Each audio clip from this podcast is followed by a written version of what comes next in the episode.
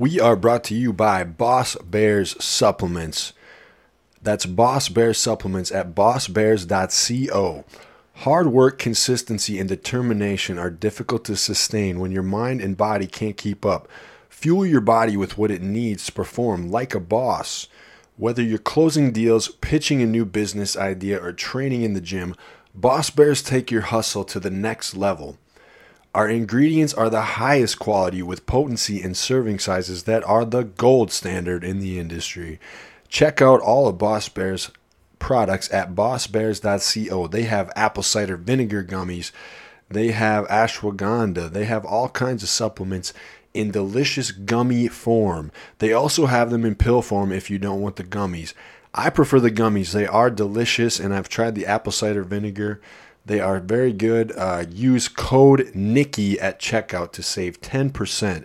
That's bossbears.co code Nikki. We are brought to you by Klout Power Supplements. Uh, that's K L O U T P W R dot com. Uh, so here I have the uh, protein, the Cravings protein from Klout. Uh, this one is the salted caramel. This is some of the best protein that I've ever had in my life. It's actually delicious. Um, I, I like the salted caramel and the cinnamon swirl are my two favorites. Uh, also, their pre workouts are amazing. So they have the Karma Nootropic pre workout. It's a nootropic and focused pre workout. It's a lower stimulant formula, zero itch formula. It has four trademark ingredients, and it's fully has fully dosed ingredients. Uh, so far, I, the Arctic Cherry is probably my favorite of the Karma pre workout. Also, try the Nero Aminos from them. And also, the high stimulant Mamba is some of my favorite too. And I really like the Arctic Cherry of that one. So go to cloutpower.com and use code Nikki to save 15%. K L O U T P W R dot com. Code Nikki to save 15%.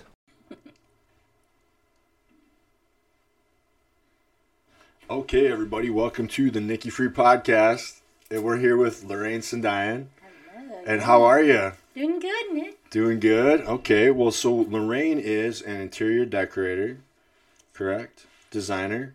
Okay. What does that entail?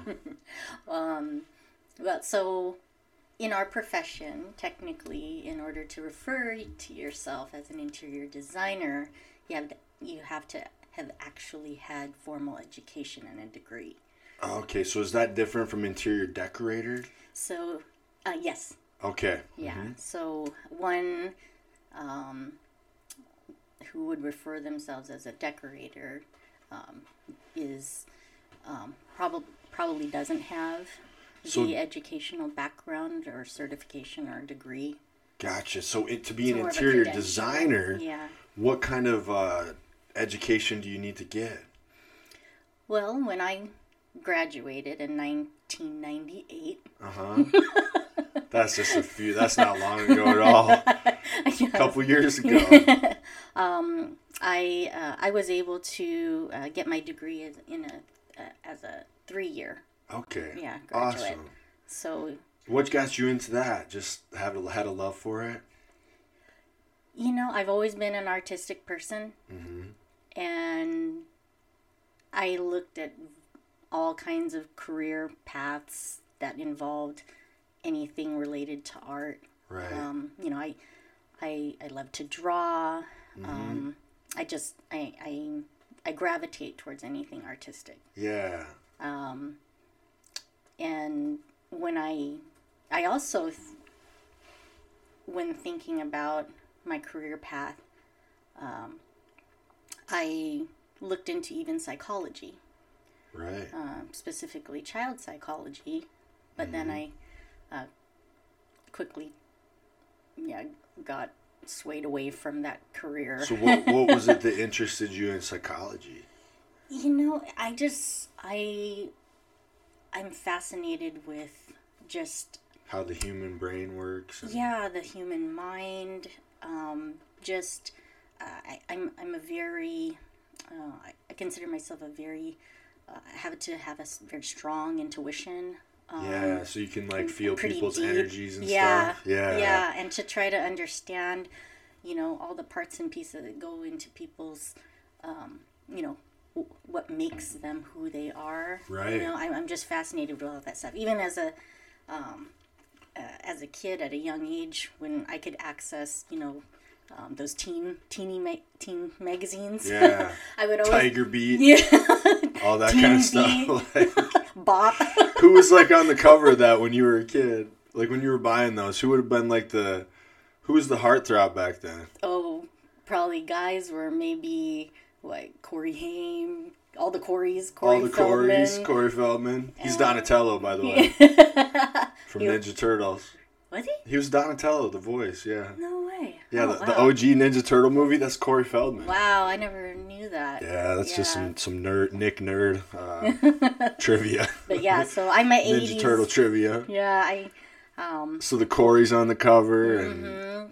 Reading about all the relationships. So I yeah, I always went straight to the quizzes. yeah. I went straight to the quizzes. So what's your sign? my sign? Yeah. Like my astrological Yeah. sign. Like, um, according to Eastern astrology, yeah, Yeah. Um, I'm a Libra. okay, that makes sense. The Scales. That makes sense. My friend who is got her master's in psychology, she's also a Libra. Oh. So Yeah. correlation. It must be a thing, yeah. Maybe. I'm a Capricorn. Okay. Yeah. And what is? I don't know. It means you're like born in the beginning of January. so- and I know like Jesus, he was one. okay. So wow. So you, can you walk in water? Jesus and Eddie, Eddie Vedder from Pearl Jam too. He's a Capricorn. So and Jesus. So I'm like, okay, I'm in good company at least. Right you know? on. Yeah. Oh. But uh, no, I don't know. Psychology is interesting. Um, Yeah. So that was. I saw. I looked into interior design, and I saw the artistic side, and I loved Yeah. that aspect of it. But I didn't realize how much psych, you know, just how much psychology is involved and is that because too. is that because like dealing with the customers or like how the room makes people feel or like All of it. yeah Yeah. So like what part what how does psychology play into that interior design? Um, well, you know, it, with with interior designers versus architects, we look at things from the inside out. Mm-hmm. Architects look at things from the outside in. So Okay. um, I look at what we do kind of as problem solvers because, um, you know, we're cater we're designing spaces catered to the individuals that are going to be occupying that space, Mm-hmm. and so we have freedom to move walls if they're not structural, obviously Right, right. um, and to add color and to add you know a, a certain ambiance so we really are creating environments for specific for those people living in them or occupying them and so yeah that where the psychology is involved in that i mean there's a psychology of color there's Yeah. a psychology of just spatially like you know when you walk into space the energy that you you get and so you have to try to tailor that to the people their their needs basically. So you kind of have There's to a lot of asking questions. There's a lot of trying to understand and get to know. and so you're you're you're kind of an intuitive. Mm-hmm. So you can kind of pick up on their energies and try to match them with the right. Mm-hmm. Okay, that makes sense. yeah, that's probably tough sometimes. Yeah, yeah. Well, it's it's Yeah, it's um it's a science. right. It really is. I, so I'm kind of a nerd when it comes to that type of stuff. Oh, I can yeah. geek out when it. When So it like if you get get in a room with other interior designers, you can like totally geek out over it. yeah. yeah. yeah, like like you know, I there there's that artistic side of me, very right brain. Yes. But then I have a very strong left brain too, which is And like wait, the which logical one's right? side. Okay, left brain's logical, right brain is creative. Yeah, yeah. Okay. Yeah. That makes sense. Yeah, the creative stuff's cool. Like, so what? Did you draw a lot when you were a kid? Like, Mm-hmm. just drawing pictures and stuff like that. Mm-hmm. And what did I you? always did coloring contests. Yeah. And what did yeah, you draw? I would always win them too. did you have like your teachers like look like, oh wow, this is good art? Like, Oh yeah, I used to get like extra credit points for my handwriting. oh yeah. Okay, so yeah, this is. I don't know about today though. Now I think there's been a decline in my my. Oh yeah, penmanship because we never write anymore. No, we're all typing. Everything's on the computer. Texting. hmm Now, when you're doing interior design, is that something where you use a lot of like computer programs now to do it, or is that? I was gonna say they probably use a lot of that now. huh? Oh yeah, so much stuff is. Uh, Like you can probably mock, Digital. mock up things digitally and all that to, mhm. to show customers. mhm. So, what kind of um, do you get a lot of jobs around here? Like big jobs, small jobs, or what is? Well, um, so I've I've worked in uh, mostly residential design, Okay. and um, uh, what I do today is I, I manage a design showroom. hmm I, um, I work for a, uh, uh remodeler, we're Yeah. a general contractor. We remodel, um, do home renovations, kitchens, custom kitchens, and baths. Um, and I do all the product ordering, procurement, and I deal with the customers and some of the design. Yeah. Um, so, and, and I've been doing that for the last five years. Um, prior to that, I used to uh, be in the furniture sales Ooh, yeah. business, and I used to be a color consultant for a paint company in Bellevue. Mm. Um, so there's different. There's there's a lot of um, uh, a lot of areas in our industry where designers can, you know, di- have different roles. Right. Um, but I've mostly, yeah, been involved in residential design.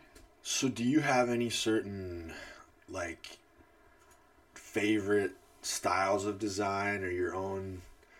Like, do you have like any? Because I don't even know the types of you know design there is, but you probably have favorites and stuff, don't you? Or like certain styles that you like better than others. I or- do gravitate towards some classic contemporary Yeah. type of looks. And what would that be like? So, you know, I, I like clean, I like fresh, but I also like detail, like traditional details. Okay. So, you know, put me in a contemporary home, but I'll stick some, you know, um, uh, you know, European millwork work in there somewhere. Is that like woodwork stuff? Yeah, Yeah. yeah. So uh, Okay. the architectural details, um, I, I, I tend to like some that are on the more traditional side, but I you could probably call what I yeah, but I what I like maybe classic contemporary. Okay. There's so many. So is there like it's like you you can basically create a mood of a room with just how you design it, huh? Mm-hmm. Like how it's gonna feel based on what's gonna happen in that room, and that's probably pretty interesting when you get into it. Yeah, yeah. During COVID, especially, I mean, we were the busiest we'd ever been. Mhm. People were finally like living in their homes and experiencing. They weren't what at work all the like. time. Yeah, They, they wanted their space to be good. Yeah, yeah, people that makes sense. Living in their homes, working out of their homes, doing school out of their homes,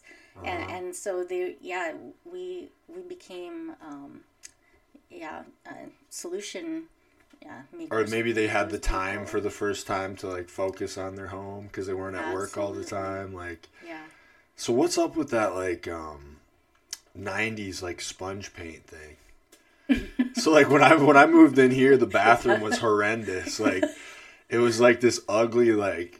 It was like I think a white wall with like this ugly green like sponge painted all over it. seafoam green Yeah, like seafoam green, just like the nastiest color. And I'm like, I got to do something to this bathroom. So I, I ended up, um, I mean, I, it's not like I did a great job, but it looks a lot better. Like I put down some like panel flooring in there that's like that fake kind of like gray woodwork, so the floor Yeah. looks better.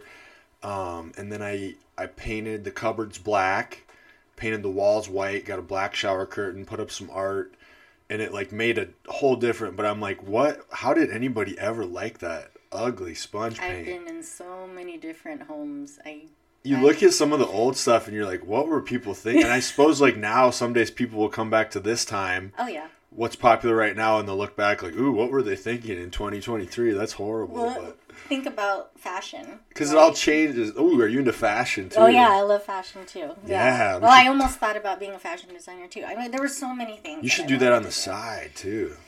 What's your favorite like fashion stuff? Oh, Like what's the? I don't even know what fashion's doing right like now. couture, fashion design label brand name. I don't know. Let's rock. Start rocking some Gucci stuff. Like I don't. know. I don't know, but I do like fashion. It's cool. You, You know know, what's funny is I, I love it and I appreciate that stuff, but I don't. I don't even own a, a a Louis Vuitton purse. Well, it's kind of silly yeah. too. Yeah. I mean, it's it's like I You're paying for a name, basically. Yeah. to me, it's yeah. I, I mean, I, I It's love a cl- them. They're it's beautiful. a clout thing. yeah. Someday when we're rich, we'll all start rocking. Maybe. We'll be wearing Gucci belts and Louis Vuitton bags and you know yeah it's it's it's yeah it was a field that i kind of looked into as well but yeah going to why i brought up fashion it's like you know we look at old pictures from like maybe 15 20 years ago and we're like what were they thinking wearing that and design kind of goes with that too like it's all it's it's the same thing. It just changes in like different eras, right? oh yeah 15 to 20 years Because I'm imagining like a, a house from the 70s. Like remember what like kitchens looked like in the 70s. that's coming and- back that's And, back now that's coming back that, now. all this stuff from the 70s yeah, like what is it now? Like what was the? I I do remember like shag carpet, and like I don't know. I'm not seeing a lot of shag carpet coming Yeah. back but No. but um I like those like sunken living rooms. Remember Like the like Brady like yeah, like the Brady Bunch, like this big sunken living room with Mark, like I'm like, I that used to be my, it's kind of dope actually. If you, favorite TV. that was a good show. Remember, she's like, um, Yeah, that was the architect. "How will I be a teen model now?" You know, she's like gets hit in the face, hit with by the football, and she's like, "Oh no." That- Marcia. Yeah, that shit was funny. My mom oh. loved that show because she was kind of like Marcia. Oh. Like she kind of looked like her, but like dark hair. I don't know. But- so, well, I think they kind of related to the like. They watched it and like they had a character they related to. So mm-hmm. I think she liked Marcia. You Okay. know, like I want to be. I'm Marcia. You know, kind of like how dudes do, like with what we're watching like Ninja Turtles. And it's like I'm I'm Leonardo. You know, you just pick one. You're Yeah. like, I'm this one. It's like, what are you talking about? You're on the couch. It's like, no, I'm Leonardo, bro. Like, yeah, but no, that show was actually really cool No, oh yeah. back no, in the day. Yeah, we were latchkey kids, so you know everything. You know who who we turned out today. It's a result of So what does Those that term shows. mean, latchkey kid? latchkey. yeah, I know. Uh, so like I've heard that saying before. Oh, basically, so I think that term derived from kids that would Parents leave are the house, working all the parents were gone, and then you come home and you, they was you were still gone. So they let themselves in with their Like kids were responsible for their own well-being. Basically, they had their own keys. They come and go. Like so, parents were working. The kids had to kind of tend for themselves. yeah, So you're like hanging around watching the TV and like. a lot. so how many siblings? yeah, um, there's just me and my older sister. We're about three and a half years apart. Okay, but did, so then did you guys kind of take care of each other and stuff, make make meals together and stuff if your parents were working a lot? Or? Yeah, I mean we we were only home alone for a few hours, and then someone. Well, I mean, I think I, I think we were like that too, because like we didn't like all night. right. Like our parents were were like we had like time to get home and stuff, but like we could be gone like out on our bikes with our friends like all day, and they wouldn't really know where we were. Oh, yeah, But you yeah. Mm-hmm. had to be like back by supper time or like. It's so different than now. Like you know where your kids are like at all times, right? Like, oh yeah, yeah. No, Because how many kids do you guys have? we have two. Two. And you have like phones for them and everything, so you can keep track of them. The yeah, I yeah. I mean, our oldest has a phone, Yeah, not our nine-year-old yet. doesn't need one. Not yet. quite. Yeah. But it is different. Like, isn't that weird? How when we were kids, we were just kind of fending for ourselves a lot.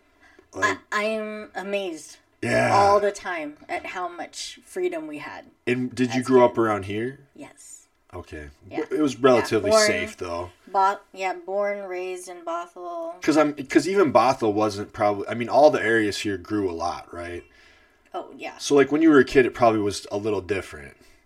Much more small town. difference. Yeah. Yeah. So I was gonna say I grew up like that way too, but it was a small town, so like anywhere you were in town, you were kind of, you know, had somebody had an eye on you, like your parents' friends, like Mm-hmm. all the all the families in the town knew each other, and like like so Yeah, I always say sense of community then. right. I always say you couldn't really act out like no matter where. Like if I was being an idiot. Anywhere and like my friend's dad saw me, it'd be the same as if my own dad saw me. He'd like come over and be like, "What God damn it, boy, what are you doing, you dumbass? Hit you in the head. You know, like it wasn't like you had, you know what I mean? so Yeah, it's yeah. like I think that is good that level of community. You yeah. know, Yeah. I grew up in a neighborhood. I mean, you know, here in the suburbs, and it was like, you know, we had our our, our neighbors were our friends. We we Mm-hmm. knew their parents. We would and um, I don't Yeah. know. These I don't even know who my neighbors are across the street. They have yet to come out of their house and say hi. And It's kind of weird now, isn't It's- it? Yeah, I- I mean, it's like, I, I think maybe at one point we've crossed paths, but When it's like one of the greatest things you can do as a human is get some kind of community or sense of community. And I, you know, you guys probably have that with bodybuilding. oh, yeah. So you do have it and or, or even like, I know you have two daughters, right? Mm-hmm. And they're both like in martial arts, right? So you probably get that kind of through that as well. There's another community there. Yeah. Yeah, so it's good because it, you're building communities that way. I feel Yeah. like. Oh, yeah. We have um, we have a, a karate family. We've got a bodybuilding family. We've got a church family. Mhm, the church family too. Um, yep. Yeah. The, and and then we've got you know our family family, which is huge. But so it's like even though you don't know your neighbors, you still have all this this community around you at least, and Mm-hmm. I think that's important. You know. Yeah. Oh, absolutely, hundred percent. Right. So what do you think about fashion now? What's it? Because I do think that's funny. You said how like fashion changes, and so does um design. There's different eras. Like you said, the '70s is kind of coming back. You see the wide leg bell bottoms, high waisted jeans. Those are coming back. Oh, you need to walk into a Target. I should. I need to go watch some fashion shows. I'm out of You date. No, you, you don't even know that you you don't even well. If you're talking about runway, that's a totally different kind of a thing. Yeah, well, that's But, we were talking about models and how they're actually kind of healthier now. Mm. Um, that's what uh, Tiana was saying. Like she thought models have kind of like because when we were kids, models were like looked like they were on coke. Remember, they were like Mm. s- as skinny as like a coat hanger. You know, I don't know if you remember, or was that just my era? Yeah, no, no, I. I They're what almost like saying. too skinny Yeah, or something. I, I hope it's shifting. Yeah, I think it's gotten better. Yeah. From, I mean, maybe not. I don't really know that much, but that's what Tiana was telling me. So I'm just Mm. gonna believe her because she's young. She's probably in tune with it all, you know. Maybe, yeah. So I think that's a good thing. Mhm, Yeah. Yeah. No, I, I, um, I, I can't. It's funny though when you look back at like the 2000s era, and like you remember like being in that era, and then you look back and you're like, you don't think that that's ever gonna be out of date, and you look back now and you're like, oh my god, it's so dated, like all the clothes and stuff.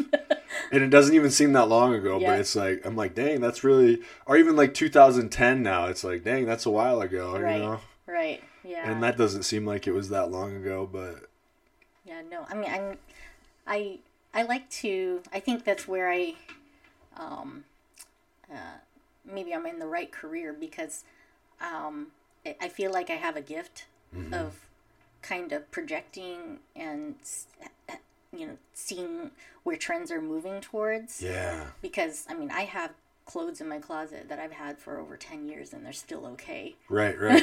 So you're, I- you're in so- tune with it. Yeah. and then if they- you're working in it you can kind of help uh, direct it too in a way right like put styles together or directing it in like it you know when i'm you know working with a, a client and they're asking questions like well is this going to go out of style i really like that I, I do try to you know i mean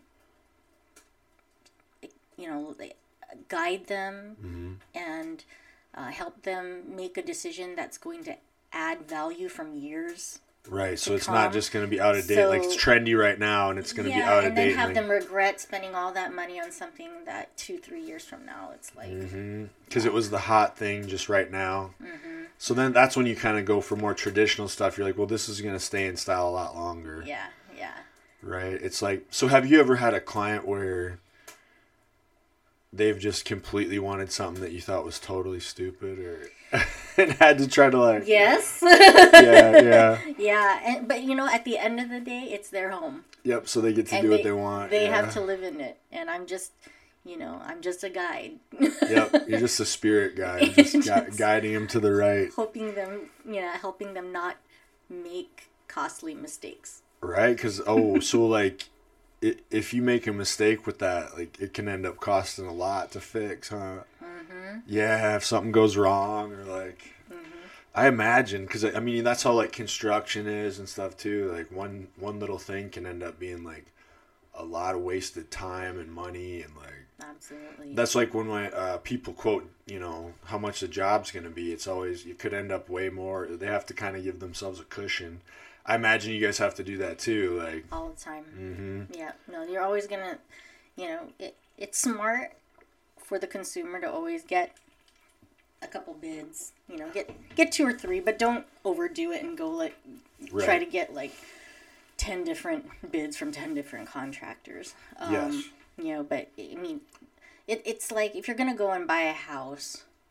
You obviously know what your budget is. You have I, I don't know what it is. The diff- like when people want to buy a house, they have a budget and they're happy to share with their with their real estate agent what their budget is. yeah, But when it comes to interior design or contractors, they don't want to tell you. Ah, So you don't have really any, you know, parameters. right. You know, well, you know, we're looking at, you know, this or that, and I and and we don't want to show you something you can't afford. Right, We so- don't want to present something to you that you, you know, is outside of your budget. So we have a lot of things that we have to consider outside of just, you know, making it look nice Yeah, and making it functional. you have to work have in to there. think about, yeah, this is what your budget is. So if somebody, so if somebody had an idea, you're like, eh, well, if we have this much budget, we could do this thing. But if we have this much budget, we only have so many options. yeah, yeah. Yeah. Yeah, and then um, 99.9% of the time, the ones who go with the contractor that presented the lowest bid, they end up paying what the other contractor was going to do it for because of all the mistakes Yeah. and all the change orders and oh well I didn't include that in the contract we're gonna have to add this so yeah they end up paying double anyways Uh, so sometimes the low bid's not always the one to go with. Then. No yeah and then they don't warranty their work and then so So it's kind of like a lot of things. You kind of get what you pay for. yeah So if you cheap out, you're gonna be in the long run. It's not, not, in worth a it. good place. Right. That's like a lot of things in life. but I, I kind of get it. I think there's this, you know, con- well, contractors, have, some have given, you know, the industry a bad name because. Oh, there's of- probably some shady yeah, ones out so there. many, sure. you know, shady things that have gone on. So, um, you know, I, I've been a bit, uh, I've experienced construction fraud Yeah. at, personally as a consumer. Um, so it's kind of, um, uh, what's cool is I can take that experience and educate my Mm-hmm. client on how to avoid those kind of things. And I have more empathy. Just like shady contractors, huh? Dang. Yeah. Scamming people.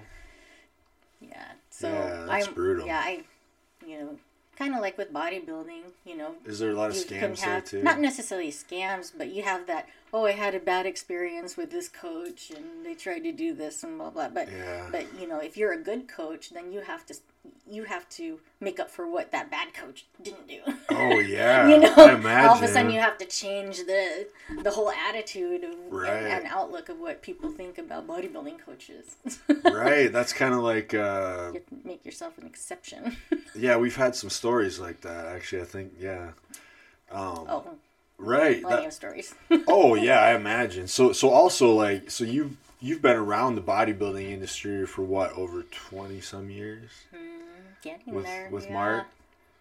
Well, we've been together for. We just celebrated our twentieth Congrats.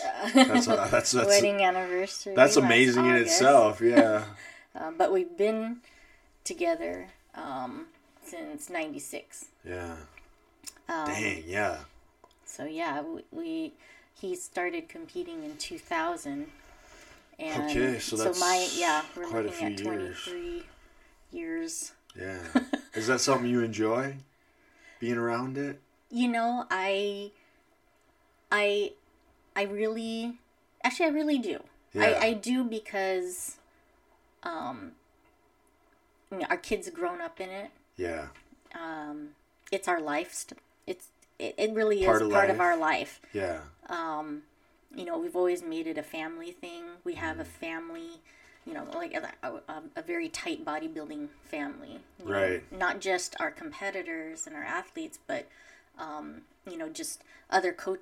You know, we have uh, Right. The whole with other community becomes like a family. promoters yeah they're, they're just Mm-hmm. an extended family of ours and um, what i you know what what i love about it is i, I um, even though mark and i are in two totally different careers there's there's some similarities Yeah. we're both trying to create big transformations you know I, i'm Mm-hmm. Right. doing it in in in homes With physical he- objects. Yeah, but he's doing it with people. And so there's a lot of things that, you know, he'll talk about I totally understand. Mm-hmm. And things that he goes through it's like, "Oh, I just dealt with that today." So it's like it's weirdly like um the bodybuilding thing is weirdly close to art then.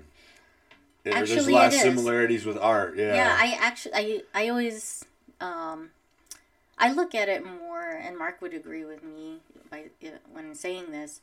It it actually is more of you know, if you're a bodybuilding coach, you are an artist. yeah. You're more of an artist than you are an athlete.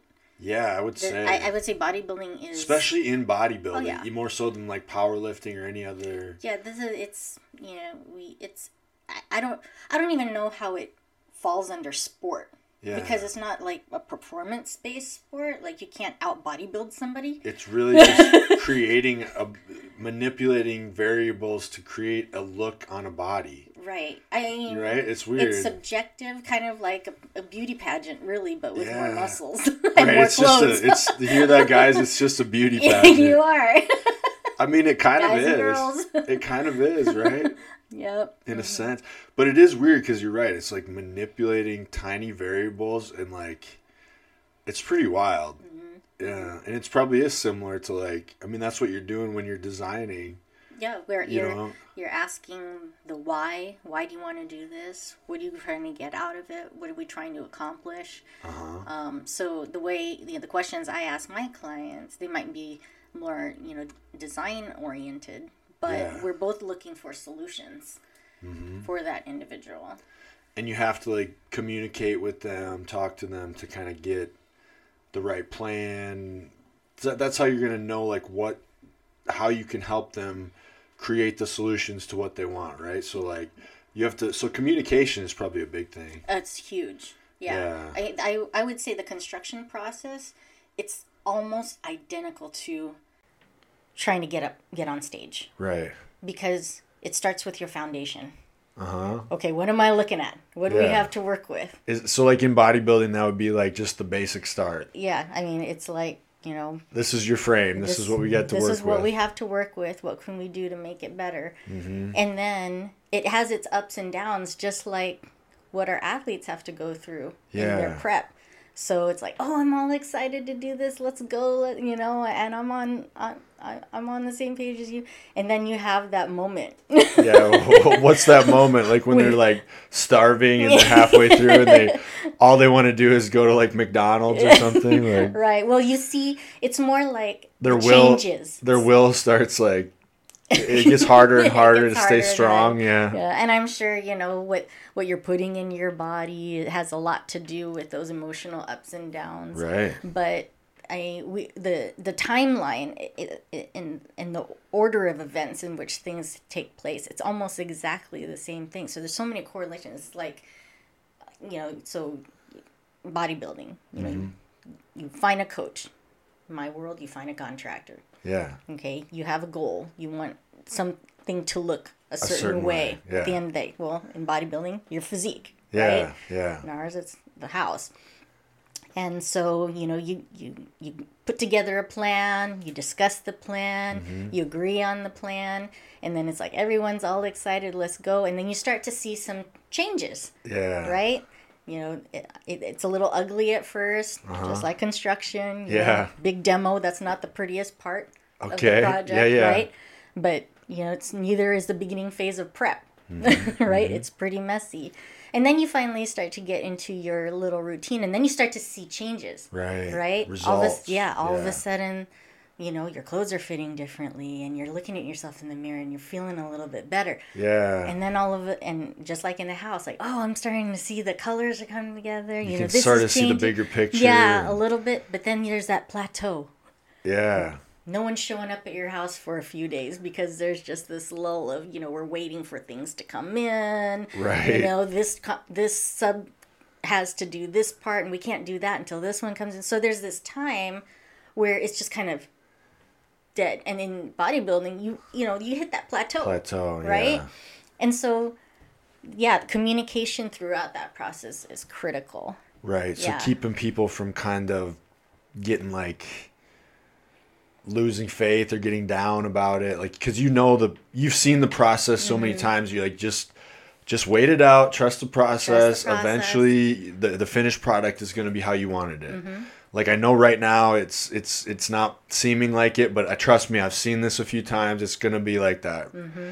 And so, you, and you've seen that in both worlds a, a bunch of times. So like, you probably know a lot about the process. yes yeah Right. and, and it's that yeah it's learning how to trust that process Right. That Um, is tough. Mm-hmm. that i mean you, you can apply that in any area of your life Yeah, like having a plan because you like you don't always see results right away, Mm-hmm. and you feel kind of defeated sometimes. But Mm-hmm. it's like if you just keep going, if you just keep doing what you're supposed to, all of a sudden it'll work. You know what I'm saying? It'll be there. But you if you second guess it all the time along the way and you question it all the time and you make changes you shouldn't make Mm-hmm. you know because you're like in your own head or or thinking too much yeah yeah that can be Mm-hmm. yeah well there's a couple of factors i think that go into that so it's like we you know we're in this digital age everything is so you know instant Oh, and, yeah. and so there's instant gratification just everything microwave mentality i want it now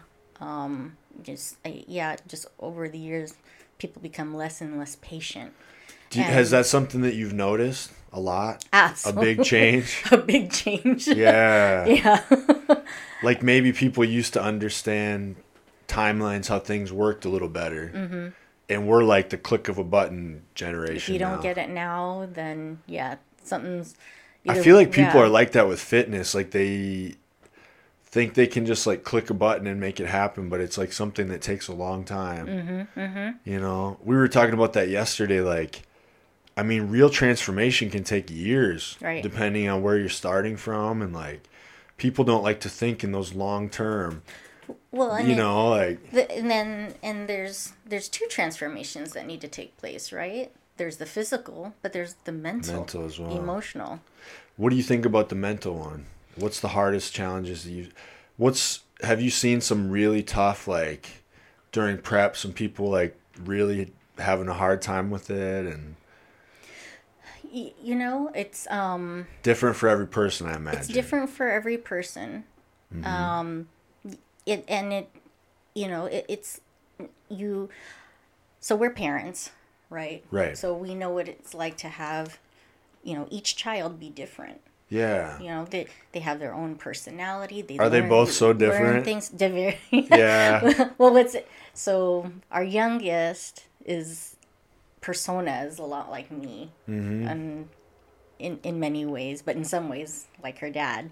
Um, but our oldest, um, very much like her dad. Yeah. Yeah. Okay. Yeah, and and so you know, I I can't talk to my youngest the way I talk to my oldest, and I can't, and, and vice versa. I mean, The, we have to treat them as individuals. So there's no one size, you know, Fits, all. Yeah. and and so yeah our our athletes um you know deal with their journey differently from others but there's also and and, and that's why you know the why why are you doing this is so important because someone might be the personality that I want to really want to take it all the way and get my pro card you know or and then there's those that you know just it's a bucket list kind of a thing Yeah. you know i i just It's just a i'm goal. turning 50 and i want to be able to look and feel a certain way and be you know i've always wanted to do this but i never had the time or the you know right. um, headspace to to do Mm-hmm, it and now i can so you know you're gonna coach those people differently yeah. than somebody else but yeah the emotional ups and downs um, it's i think it you know i've never competed before Right. but watching my husband go through what he went through to do it now see when he a lot of people might not know but I when I met him, he wasn't a bodybuilder. Yeah. so, and So- do you like the bodybuilding thing, or is there times where you're just like, man, I wish you would just quit doing this? Oh yeah, there's those moments too. Yeah, sometimes I'm sure. I'm sure sometimes, right? I'm not gonna lie. Like, man, life would be a lot more fun if you just quit doing this. um, But I'm sure you also see like the passion for it and everything. But so, I is that hard? Uh, like going through those things with them sometimes, like it's challenging. It well, it it goes. we can get, get real deep in here, but it goes. Oh, yeah, we it- always get yeah, deep. It goes Yeah. into, you know, marriage, Yes. and are you both in alignment with your dreams and your goals, and really, you know, being there to support your significant other Mm-hmm. in, in in in what you know they they want, they see, um, is a purpose for their life Right. and um, you know it for for him to just not do something that he's so passionate about just because how I feel about it Right. that's going to create strain in our relationship big time Right. So You it's know, a thing where, where well the way because the way I view couples is that like they should each support each other in their passion. Like, you know, I because if I end up in a relationship eventually and I want to someday, like I want it to mm. be very much like two people with their own passions and goals, but supporting each other together.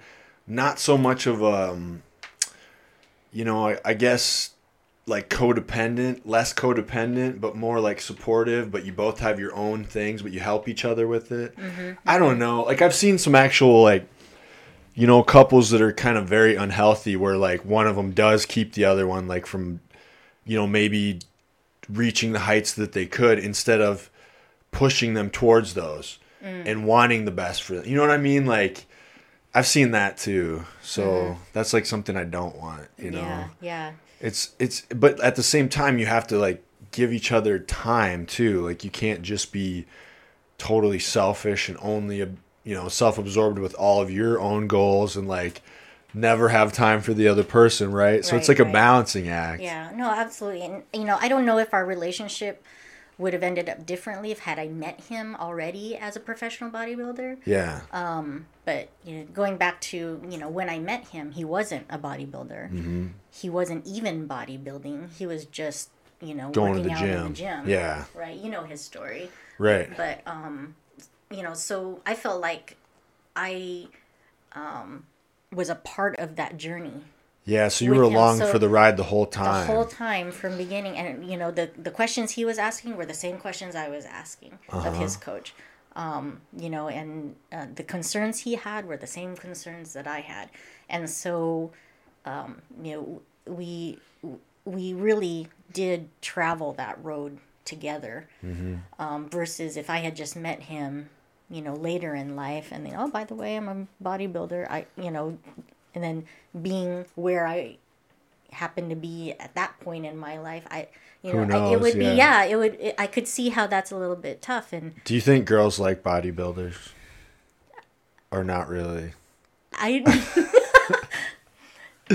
girls like There's so many fun, you know, there's like so many memes of like, you know, like dudes' expectations getting in bodybuilding and they in their head they have just surrounded by all these girls and then it shows like the reality and it's just a bunch of dudes like, "Hey, nice body, bro." You know, like so it's like expectation they're surrounded by chicks. Reality it's a just a bunch of dudes in your DM like, "Bro, you're jacked, huh?" You know, like yeah i think I think girls care about it less than we think they do. It's my point sometimes. I, it's you- i'm i'm not gonna say that women I think some women are definitely into it though. you know don't find yeah, there's there's some women that find that attractive and there are some women that don't find that attractive I think you're right. Yeah, it just And, depends, yeah right? it just really all depends i actually personally like mark's physique when he's off season yeah. Mm-hmm. yeah. versus when he's all you know just Super- skeletor face lean 2% body fat Now, does that get hard? does that get hard for you to watch during that period when he's kind of starving and everything? Is that? Are you been through it enough? You're used to it. I, you know, I, I don't know if it ever me ever being concerned about him ever goes away. It's always It's, yeah. yeah. I mean it. But that's um, kind of what He's love lucky is. I wasn't there at the USA's when he. Is that the one reason when the he had to sauna? lose Like, fifteen pounds. yeah, like you're killing hours. yourself. Stop. Like, what are you doing? Yeah, yeah. I would have been the first person to run into that like you just and- stop this right now. Yeah. and pull him out of there. Um, well, that's like normal concern. That's like love. You know, it's like I, I feel like it's the same reason that like I- like a mother worries about her kids. But sometimes the kid needs to go do the hard thing, but the Mm-hmm. mom's always going to be like, "Don't, I don't want you to get hurt." But sometimes they need to go out and like get bruised up or skin their knees to like learn, you know. Yeah. But I think it's a natural instinct for to try to protect someone you love, right? Mm-hmm. Well, I, I think what made it easy er for me was I trusted the his coaches, So good coaches makes you feel a lot better about it. right? Where if he had some like shady coach, you'd be like feel much worse. I'm sure. Right, right, right. Yeah, I, it was. If I didn't trust the hands um, that were guiding him through that process, it would have been really difficult. Right, because So he's took had a lot of faith. good coaches that actually care about him as a person, and Mm-hmm. yeah, yeah. What do you think it is that makes a good coach? Well, what makes a good coach in this sport? Right. Well, it takes leadership. Yeah. Yeah, a good coach is a good leader. Mm-hmm. Um, what make uh, a good coach um, in bodybuilding, I think, is someone who is genuinely interested in the person's health. Yes, that's big. Yeah, that's um, something that you know. I, th- there's a reason why Mark's stayed a natural bodybuilder all his life. Well, one, I wouldn't let him Yeah. you know, I go go to that side because right. Um, well, because it is. it- da- it, it- can be a dangerous sport. Well, and You you know? know, it it's. I mean, I kind of approach my health pretty holistically in general, anyways. I'm, Yeah. I'm not, you know, big on, you know, pharma. Like I really try. Oh, to, me neither. I try to like approach my health on. I mean, I think know, we need it sometimes, but natural way. the stuff that they try to sell you as like, it's it's kind of ridiculous. Well, my my, I mean, I grew up with you know parents who were you you have a cough or sore throat, go to the doctor. It was like everything was Oh, I like go to the doctor, and and you know I I I, yeah, it, it was just trust medicine, trust the doctors, and all that, and you know I I I do I do too. have I but I do trust good doctors, and I I do trust medicine. I think we definitely need it. I It- think it's big. Yeah, it's, It's- a, it's absolutely important. I mean, I still get annual physicals and all that kind of stuff. I, my my kids, you know, ha, ha, are you know healthy and they have their Right. checkups and everything like that. But um, But when like seventy percent of ads on TV are pharmaceutical, it's kind of like, uh, you know, it's like, my dad went to the ER for something, and then he, I, I think no, my mom, my mom went to the ER for something, stomach pains, yeah, and she came back with like four different prescriptions. One of them was. Uh, Oxycodone. and I was like- like, what? we can sell those. No, I'm just kidding. I was just like, we're we're we're in this society where it's so easy to just prescribe I know. something, and and it goes back to quick fix. You're right. You're Yeah, right. I and- agree. yeah, and, and there's a time and a place, you know, for for medicine, um, but My mom had a horrible time with she. They put her on this um, anti-anxiety medication, Mm. and it it they ended up having to take her off it, and it was horrible. I mean, she got this hor- like she couldn't sleep, and it was giving her these horrible panic attacks, and it was causing her heart to race and everything, Mm. and all. And they finally ha- were able to, but they could. You can't just quit it because if you quit it, there's consequences too. So they had to wean her off it slowly, Mm-hmm. and then it still took her like six months after getting off of it to start feeling normal again. Mm-hmm.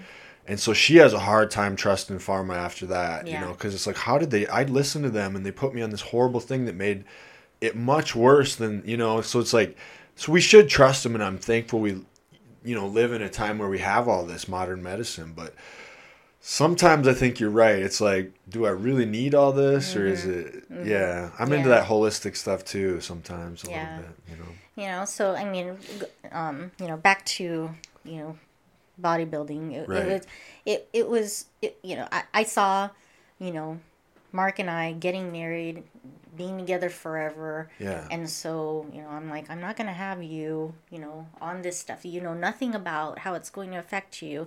And I want to have kids. And it was like, Yeah, we had that these that too, discussions. Yeah, I mean, we, we had real life discussions then, even Yeah. when we, we weren't even engaged yet, I don't think. Or maybe we will. We were. Actually, we were engaged. But, I mean, we. But that's probably good that you talked about all that stuff. yeah, we knew that, you know, th- to do this was going to require lifestyle change. And, Mm-hmm. you know, um, not a- against any, you know, competitor that wants to use that, but that was our choice. Yeah. And, um, you know, it, it's just, you know, Well, one it's of- a choice everybody has to make. Like you, you like you said, nothing against anybody because it's, you know, the reality of the sport. You Mm-hmm. know, like it, it is what it is. But yeah, that's you got to think about that stuff because it's all fun when you're young, but there are consequences for like everything we do, right? Uh, know. And you know, I don't know. There's yeah, what the stuff is out there now compared to what it was 20 years ago. Yeah.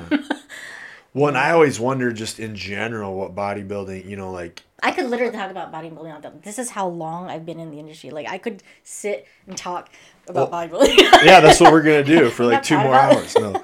My husband was he's so proud. yeah, well, it's funny because it's like I do think about that because I see some bodybuilders after they retire that look great, and then there's other ones that like I'm like, you know, you think about like how big would you actually want to get, and like, do you want to look like, you know, some of them have a hard time when they get older because they took their body to such an extreme. Yeah. You know, like Mark looks like when he's older, he's gonna be fine. You know, like he can get his body to a normal, healthy, you know, spot, and that's why I don't know. Some of these dudes that are huge, I don't know what they're gonna look like when they're really old. I mean, maybe it doesn't matter because you're chasing your dream anyway.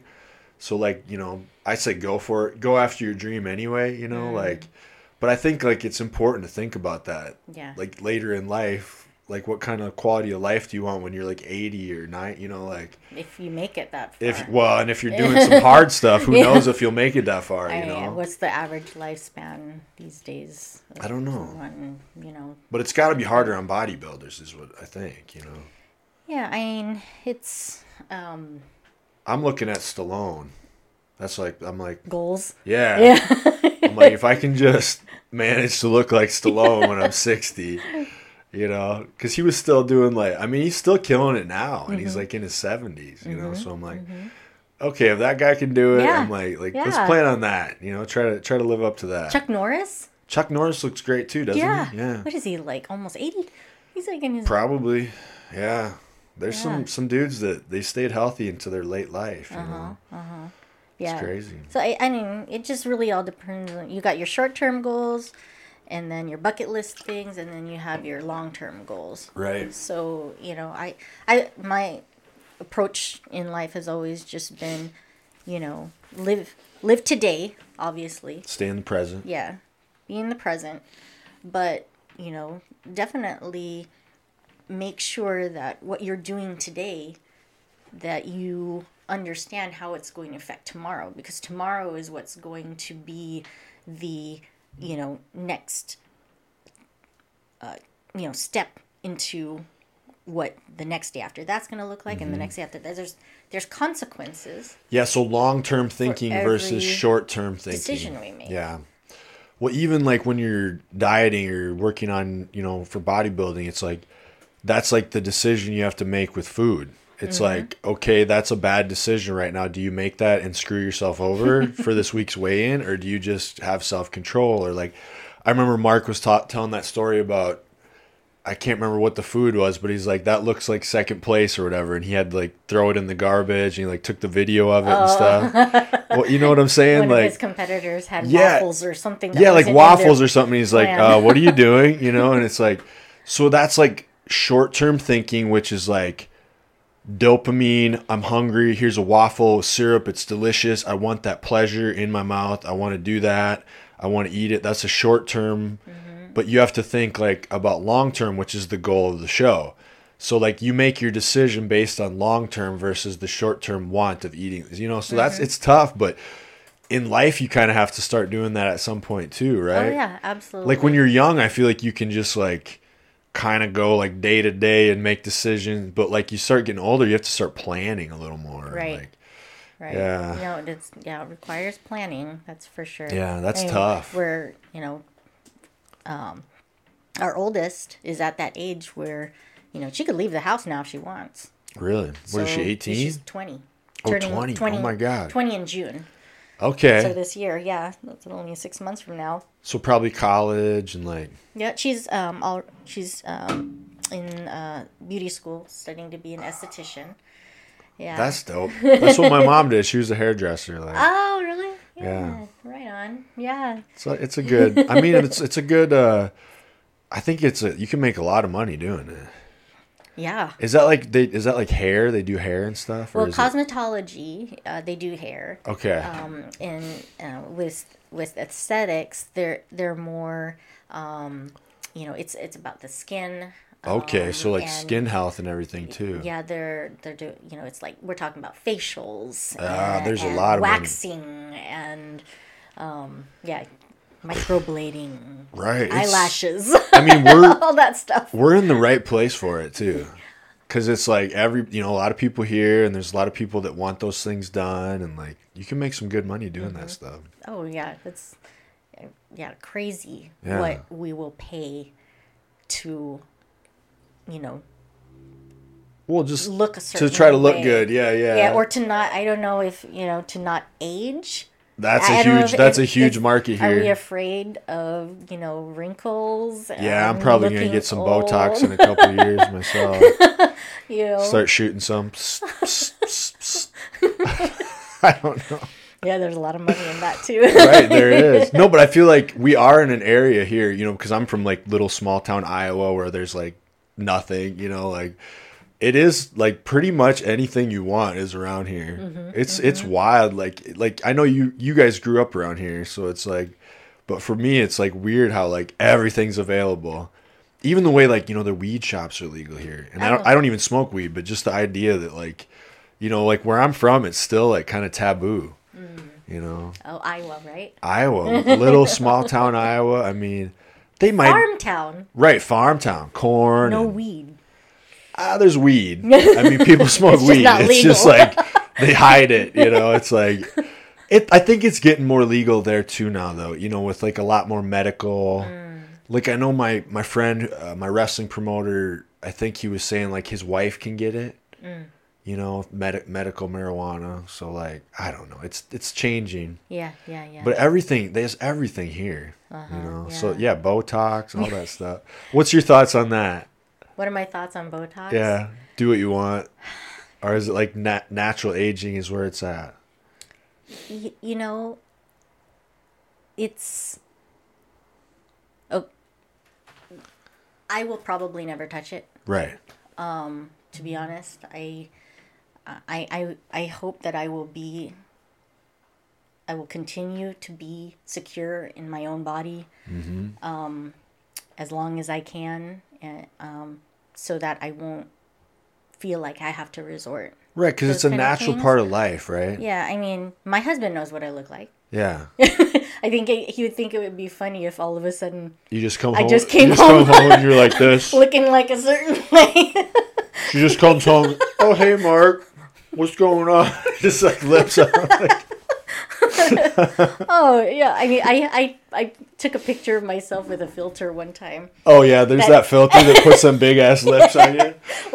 We were doing that at work. I went to my coworker one time. I'm like, "Oh, we're taking, we gotta get you down to the clinic, baby." I was like, "We need to get some lips on." I was like, "Doc," we just like joked like that at work. I'm like, "Ooh, we're taking you to the clinic," you know. She was like, "Oh my god," but she's like, "God, this filter makes me look great." But then we use that one that makes you. It does not make you look great. Yeah. It makes you look like just these huge ass lips. You know, like that shit's Yeah, wild. I don't know. There's a I do love that uh, actress though, the White Lotus. You guys watch that at all? uh uh Do you guys have HBO? Mm-hmm. Oh, you got to watch White Lotus. We used to. so it's White Lotus season one and two, and it's that girl that played? Stifler's mom. Oh, didn't she get an Oscar? Yeah, she's made a huge comeback Oh. from play, and she is just like You know, but Was she that looks, how she, she was looks, in the movie or for real? Well, she has a lot of plastic surgery, but she looks really good with it, and, Oh, and I mean it's kind of part of her gimmick, you know, like. yeah. But she's hilarious in that that show. I do. I like her. Yes. It's if you want to forever be Stifler's mom. right. She is Stifler's mom. If you ever want a good show to watch, so hit up White Lotus. It's Okay. so funny. Just like both seasons, and they're so each season is different. Like Mm. she's the only repeating cast member in from the first season, and she's in the second season. So it's like a hotel White Lotus, but it's just like comedy, like the stuff that goes down. I don't even know how to describe it, but if you get a Okay. chance, it's it's.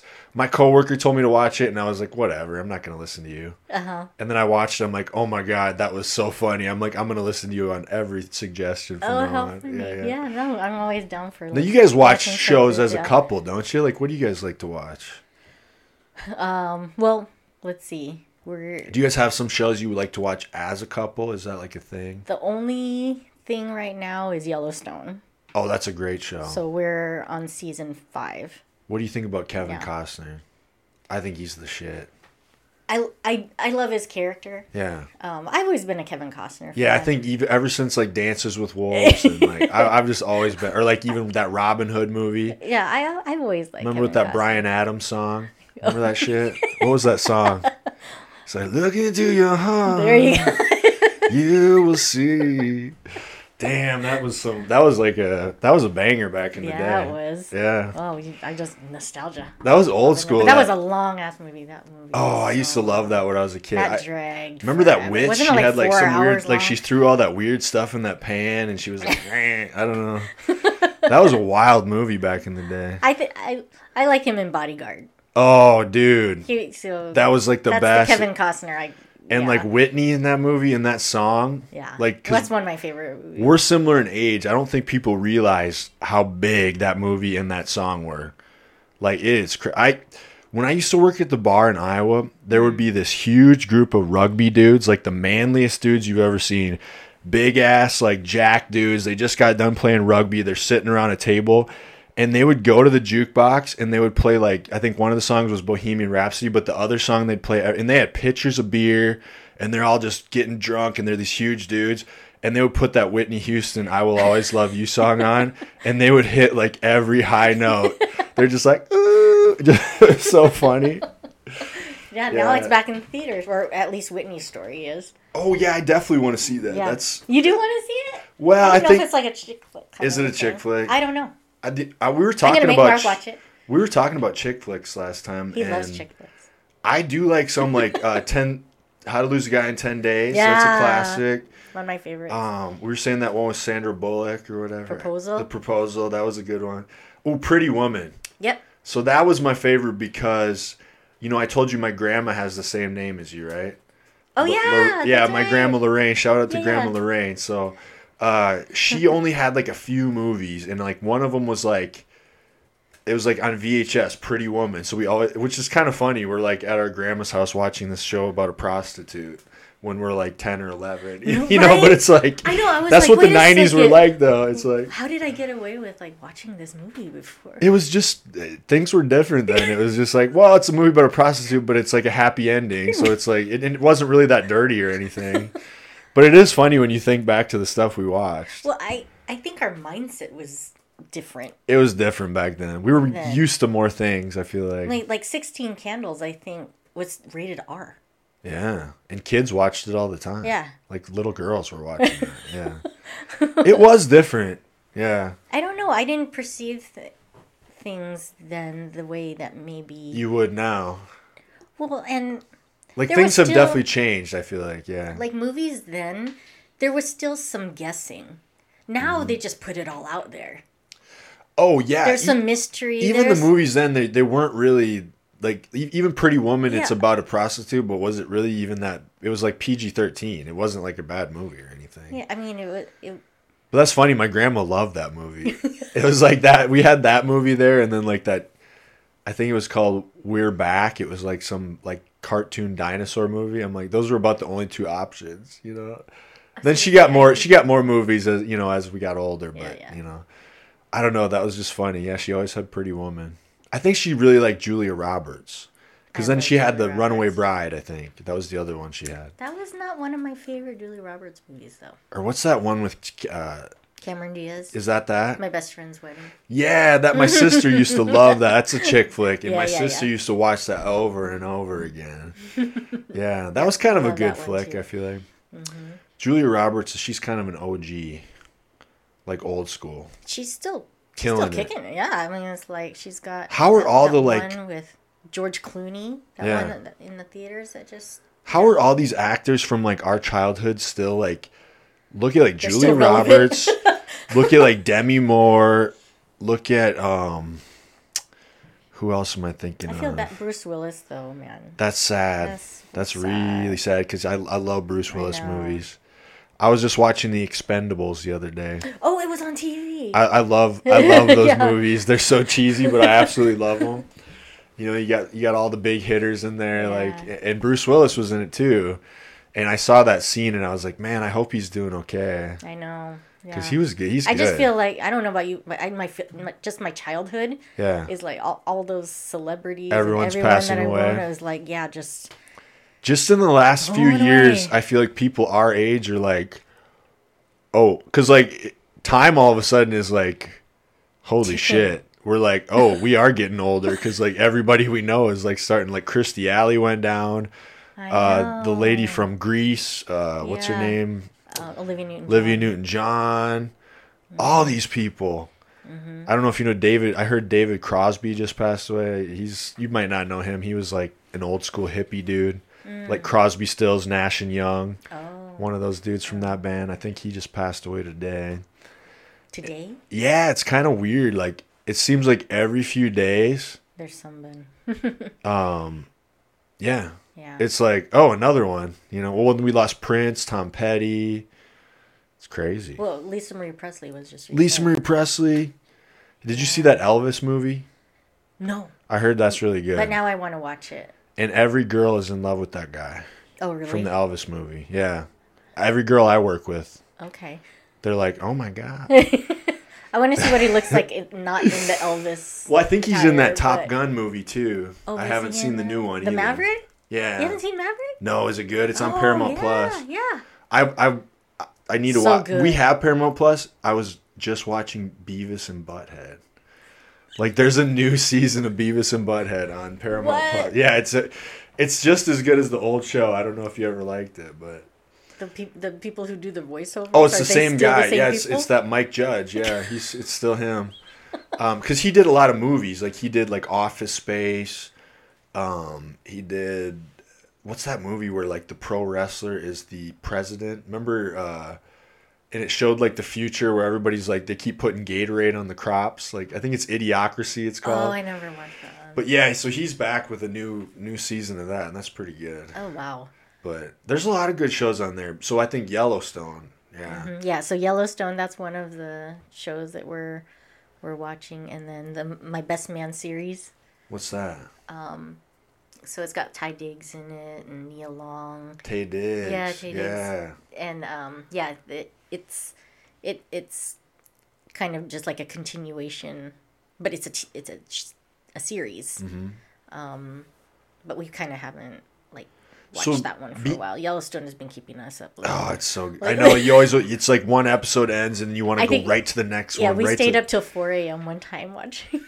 And it's like, man, sleep is the number one thing for health, right? And it's like, here we are, we get getting these Netflix series, and it's like keeps you up. I I know, but it's kind of a fun thing to do sometimes. Like Sometimes it's a, it's a guilty pleasure. Yeah, yeah. yeah. Sometimes you have to just. And it's a good bonding thing. Like if you are doing it with somebody, you know, like I feel like it is a good bonding thing to like, you know, watch a series with somebody.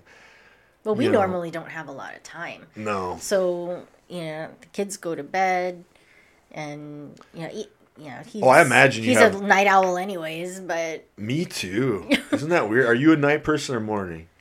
I'm generally morning, but I'm becoming a night person because that's the only quiet time that I can have usually throughout the day. I really like getting up early. I feel like unintentional night person. yeah, it's just because you have no other time, basically. yeah, yeah.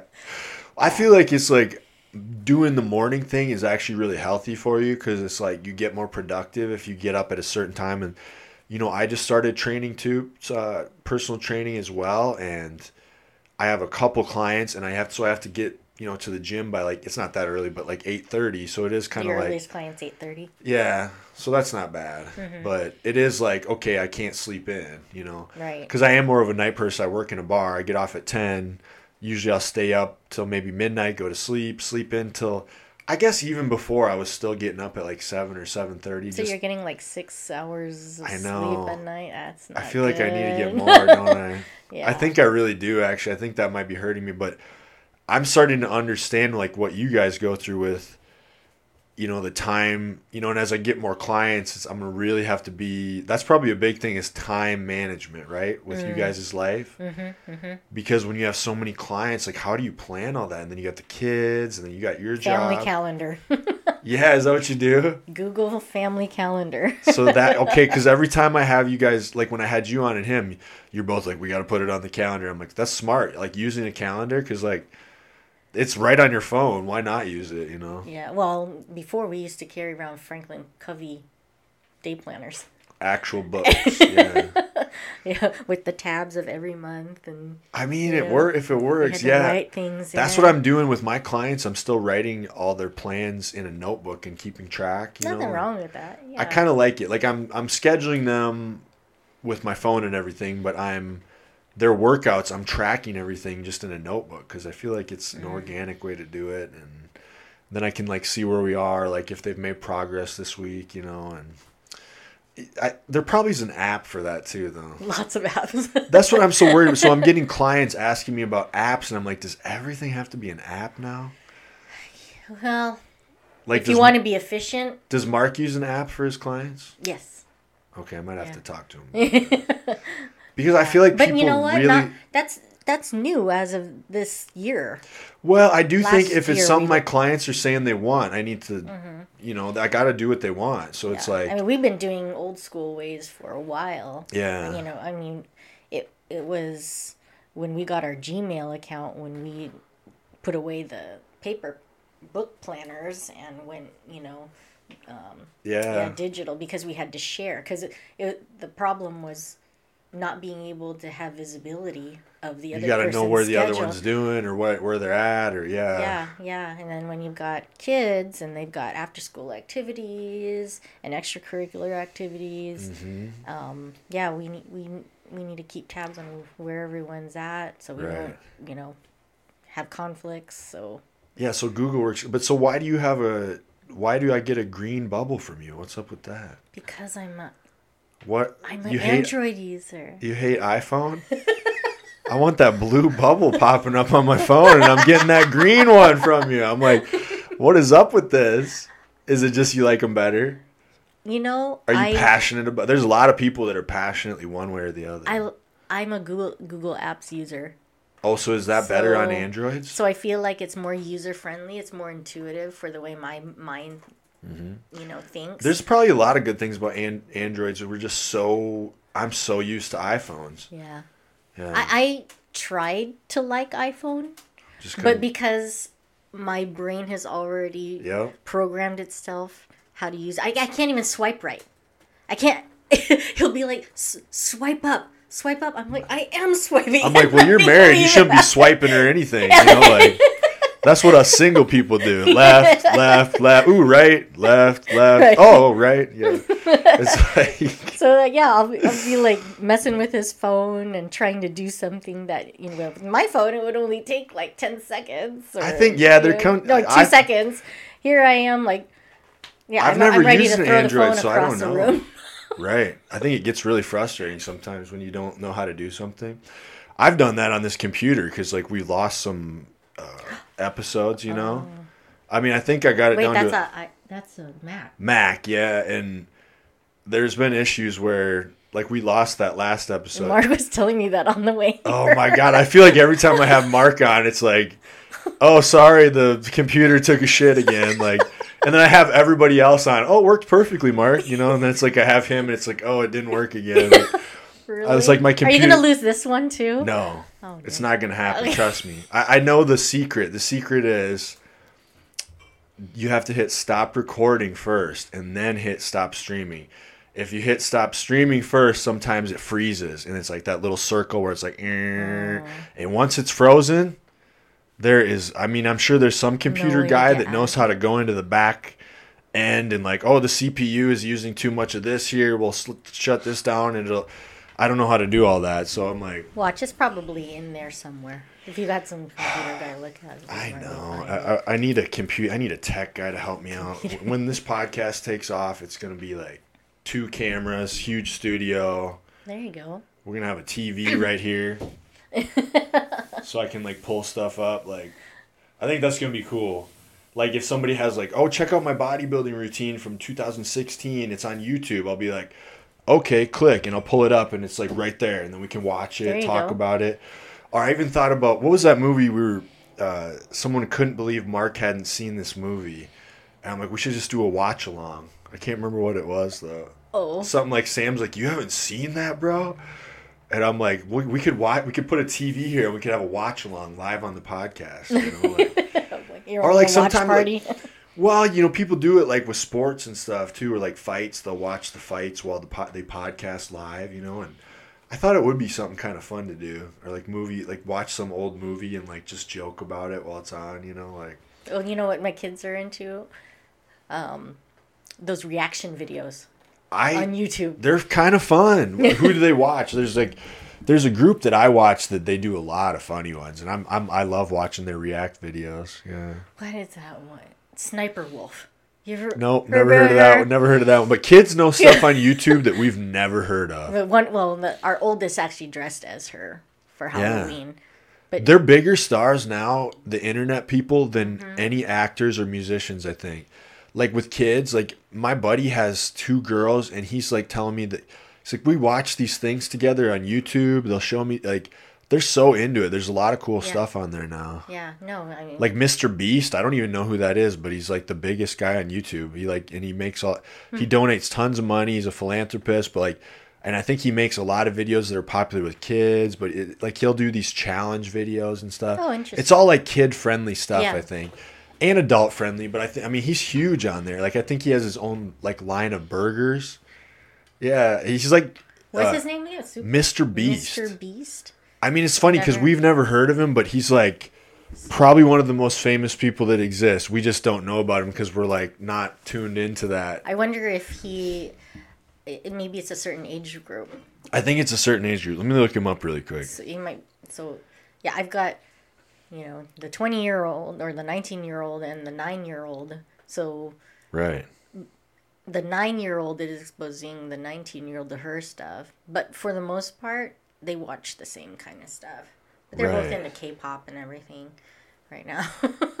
Yeah, so it says he's known as Mr. Beast, American YouTuber credited with pioneering a genre of YouTube videos that centers on expensive stunts. Um, who's Mr. Beast and why is he rich? That's so funny. Uh, Forbes reported that he made 54 million on YouTube in 2021 with over 10 billion views across all his videos. So like we don't even know this guy, but he's the biggest thing on YouTube. Isn't that wild? It's like kids know stuff. Mm-hmm. Like they're they're on TikTok, YouTube, all that stuff. It's wild. so it's like, go to college. What do you mean go to college? There's Yeah, this guy gonna- on YouTube doing stunts and he's got 10 billion views. Well, that's what I mean. And now there's literally like, how do you tell your kid to go to college when there's people like their age making like millions of dollars being an Instagram model and shit? right, It's or like, influencer. That's the new career. influencer. Yeah. yeah. It's funny because even when I uh, just took my NASM test to get certified Mm-hmm. as a trainer, and even like when I was studying for that, it's so funny because in the book, like, it literally lists as one of the realistic job opportunities like fitness influence like it doesn't have that like that's just Yeah, oh that's a a, lot career. personal trainer something something fitness influencer like it's a real online influence like it's like it doesn't even treat it as some like wild thing because so many people are successful at it now it's just a real career Yeah. it's it's like it's a def- different world we live in now Mm-hmm. for sure You can be an influencer in almost every industry. yeah because like my cousin she's it big into the makeup stuff mm-hmm.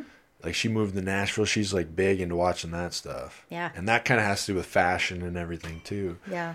um so do you guys have to be like for your daughters like you kind of try to make sure they're not on there too much or like what's that like having a kid now with like social media? Is that tough? I, I do monitor what they watch. Mm-hmm. Um, it's yeah. I suppose if they're good kids, they're fine. Well, You don't have to worry too much, right? Like you know, I, I, I, I like to think that we raise daughters that have the ability to discern for themselves. good from bad Mm-hmm. and right from wrong. Right. Um, and you know M- Malia will have a you know a, her tablet or somebody's phone and she'll watch YouTube and I have the parental you know Yeah, yeah, yeah, yeah. uh, filters on but still things sneak in there Yes. and she'll listen to something and you know there will be like a swear word but she quickly swipes it oh bad word swipes Yeah, it away. yeah. she just knows that that's inappropriate but not because she intuitively said oh that's not good it's because you know we were present at Right. a time when we caught that Mm-hmm. and i had to tell her you can't watch those kind of videos Right. and i tell her i'm like don't watch weird people you know weird people online either Yeah. and don't talk to weird people Yeah, online if someone's trying to talk to you or anything. oh we don't we haven't run I think hopefully you haven't run into right. anything like that well, I feel but- like if you instill like basically self-esteem in your kids, they're going to be fine, right? Cuz they're going to know right or wrong, you know, Uh, for the most part. you, you still have to you, you still have to be present Yep. and Just keep Um, an eye on it. yeah you you you, you can't give them too much freedom Uh-huh. because yeah i mean I think- I, I have no idea honestly what they're watching when i'm at work Right, right, right. you know i can't monitor them 24-7 but i do let them know i can see your search history Right. i can see your watch history Yep. Um, and, and so i think that scared them right. Like I, I can look at what you've been looking at. yeah Yeah. yeah, so Well, that's that's a good aware- thing. Yeah. yeah making them aware that um, you know what what you do behind closed doors is not always behind closed doors Right. you know and then of course our faith you know th- that we we let them know you know you can't hide anything from god god knows you might be able to hide from us but god can Mm-hmm. See everything you know Right. It's gonna. Yeah. Like I feel like he's omnipresent so your guilty conscience. You don't want that. You know, like Yeah. So yeah, I think um yeah, our you know instilling so. That's Good a good. That's a good sense faith. of community too, right? The like, which church do you guys go to? uh so we uh attend Charisma Christian Center in Linwood. Uh huh. So that's probably a good sense of community as well.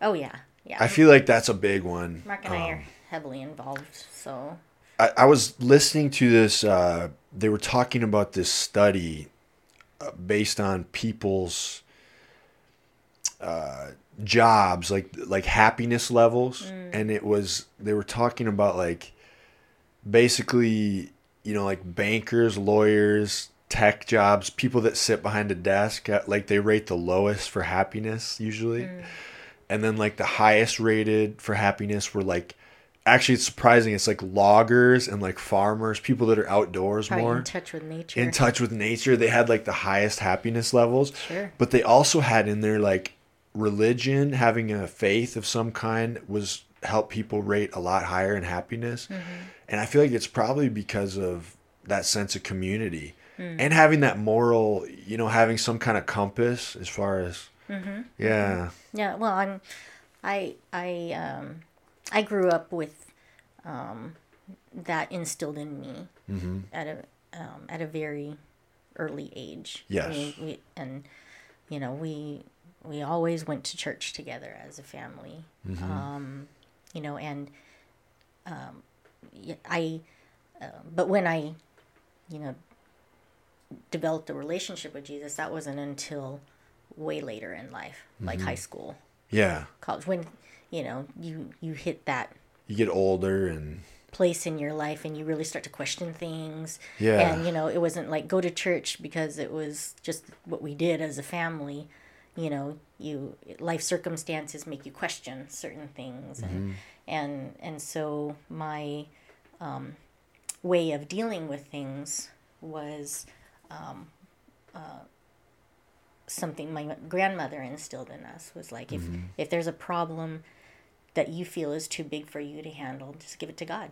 Yeah. and then so she really was um, uh, a, a big influence in my life as far as um, uh, you know my my spiritual What's your uh, grandma's foundation. name?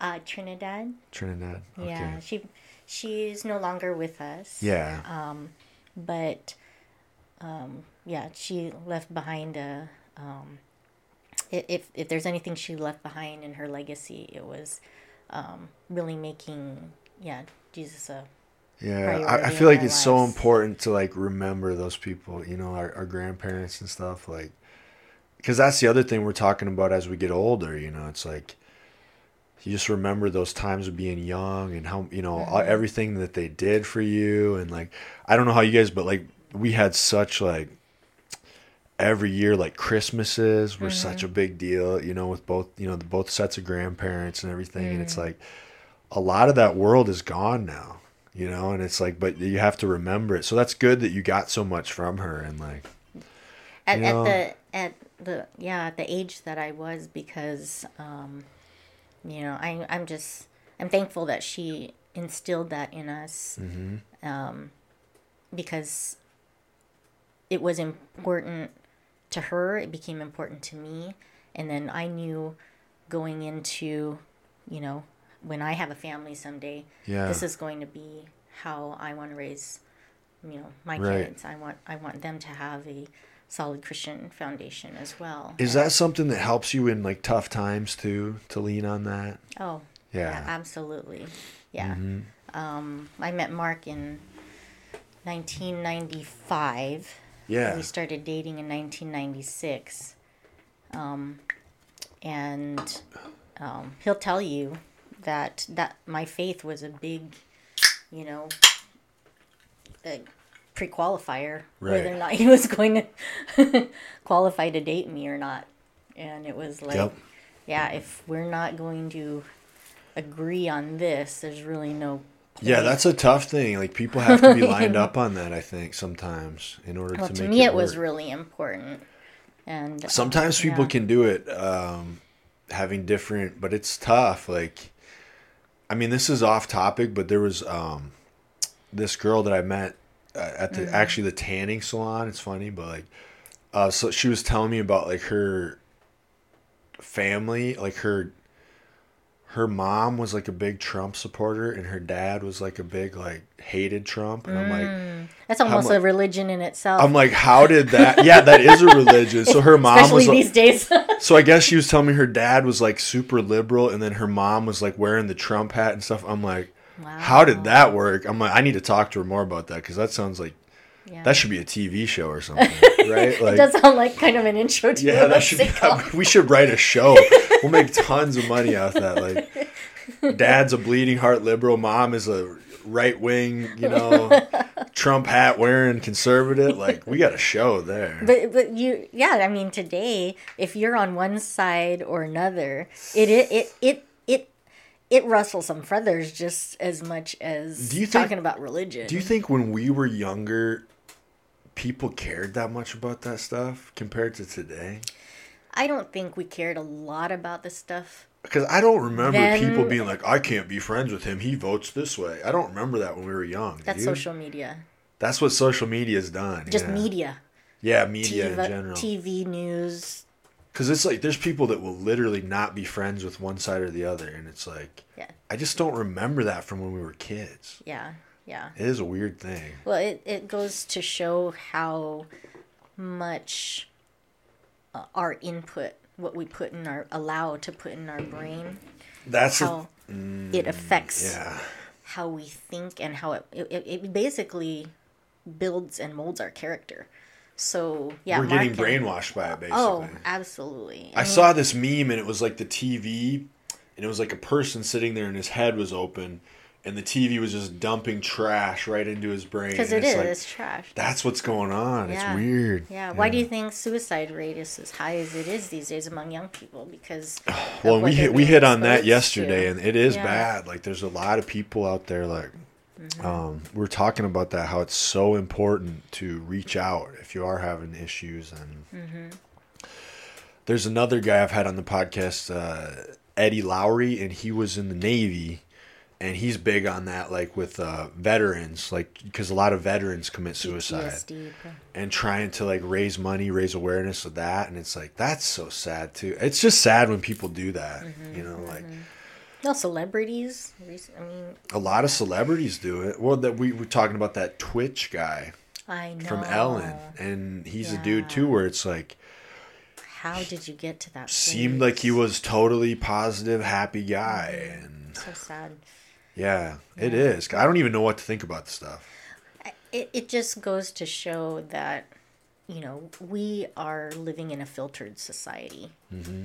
and what might appear to be real on the outside Yeah, isn't really a true reflection of what was really happening on the inside. right. So, you know, I that's why I'm always like careful on who um, we allow in our circle. Yes, You know, I, I yeah, be just there are some people that belong there, and there's some people that don't because Right. you don't really know someone until you know someone.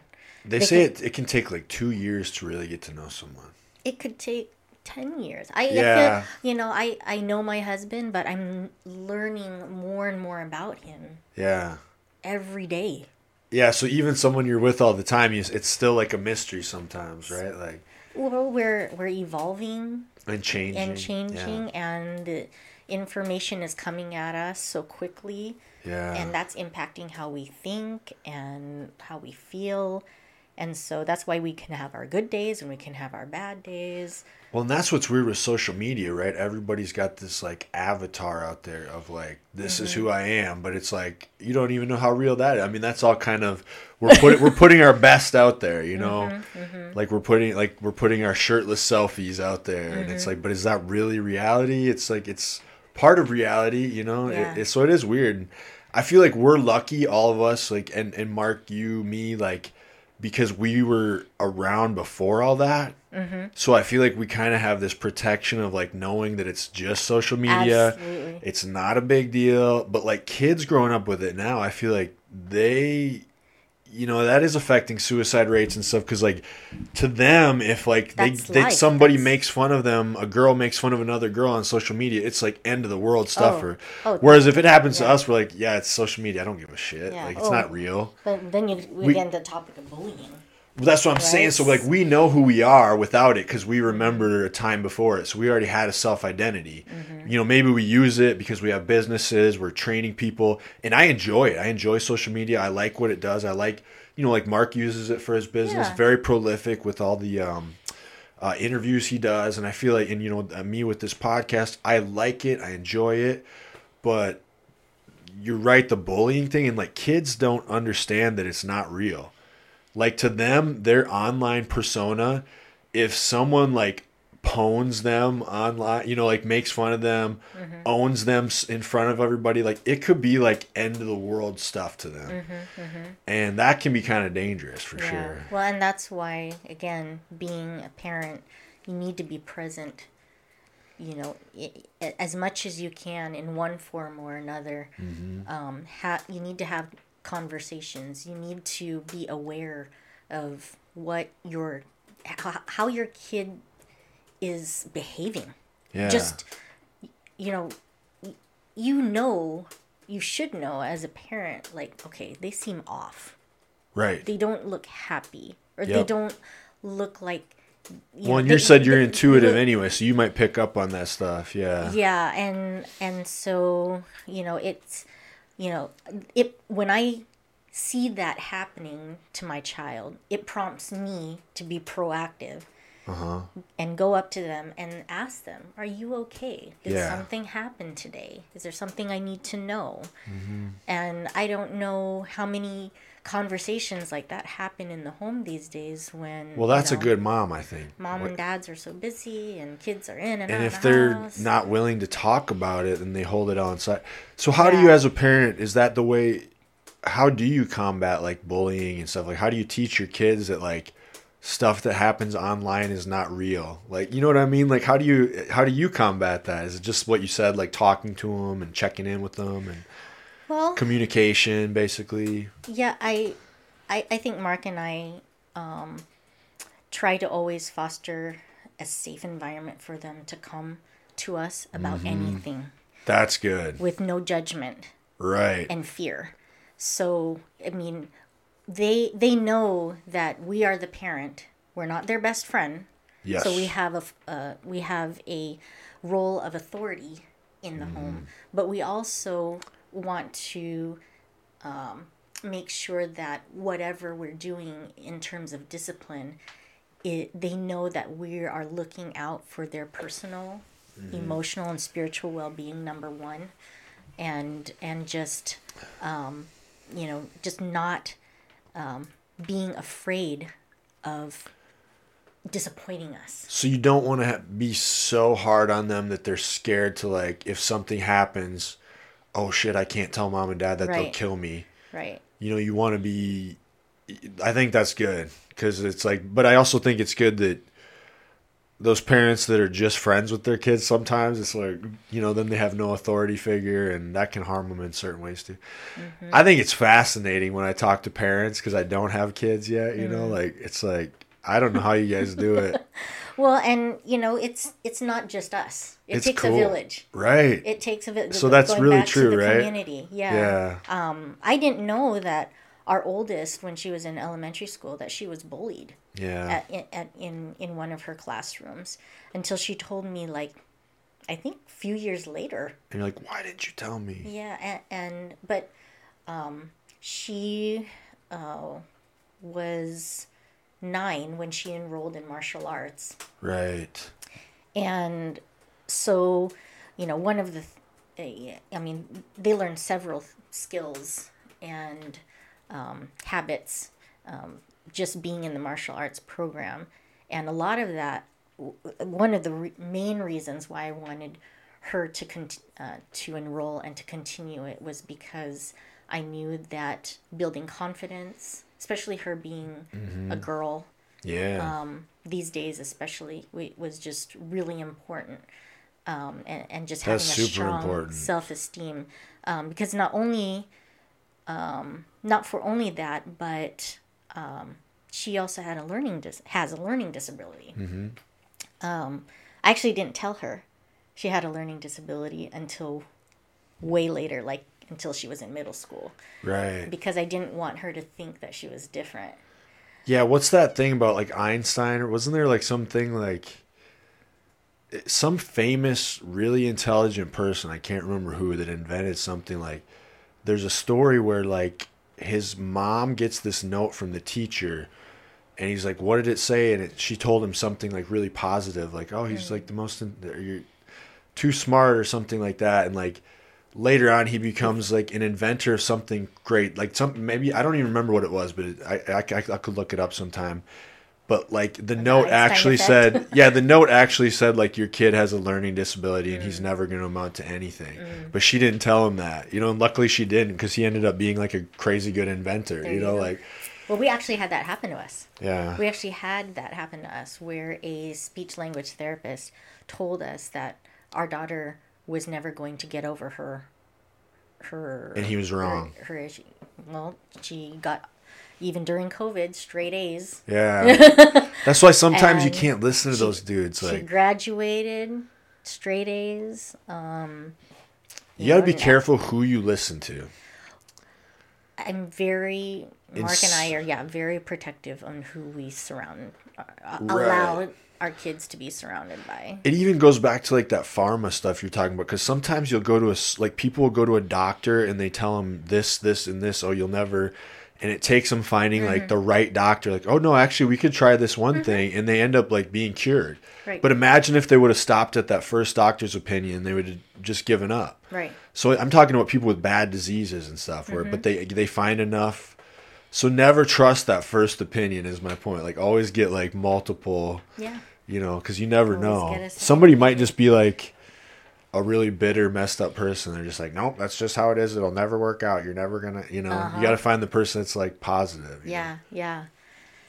No. So, but yep. So, But- if she's taking that self-defense stuff you got to be careful too because like that one um i had that Barb Honchak on here and she started with self-defense and became a ufc fighter so you never know like you're like, next thing you know she's like starting to get in fights and stuff and like becomes famous gets on the ufc you know like Well, you know, you're always gonna have those people that want to take it to another level. Right. that was interesting though. Yeah. See, Ma- um, Michaela, she's she's more um, she's she's like her dad, where you know, That's the older one? yeah, Okay. the older one. Yeah, yeah, yeah. So she, her her beast side comes out. I was gonna say when you say more like your dad, what does that mean? what does that mean? So she's she's pretty quiet and reserved until she gets to know you, Mm-hmm. and then, you know, the that inner ninja Yeah. comes out when she's in her element. okay. And so Yep. that's yeah, that's where like Mark with bodybuilding and stuff. sort of that ambition. And, yeah, It, it just everything that was you know,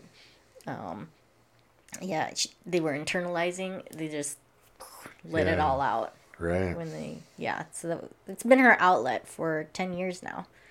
Oh, so she's been in martial arts for ten years. Mm-hmm. Yeah, I feel like you're right. That's such a good confidence builder. And then of course our youngest by default. She's in it too, Doing yeah. it because she saw her sister doing it. It's probably one of the best things you can do for your kids. You know, and we didn't choose it for them. Yeah. It was actually you remember Living Social? it was um So kind of like a Groupon.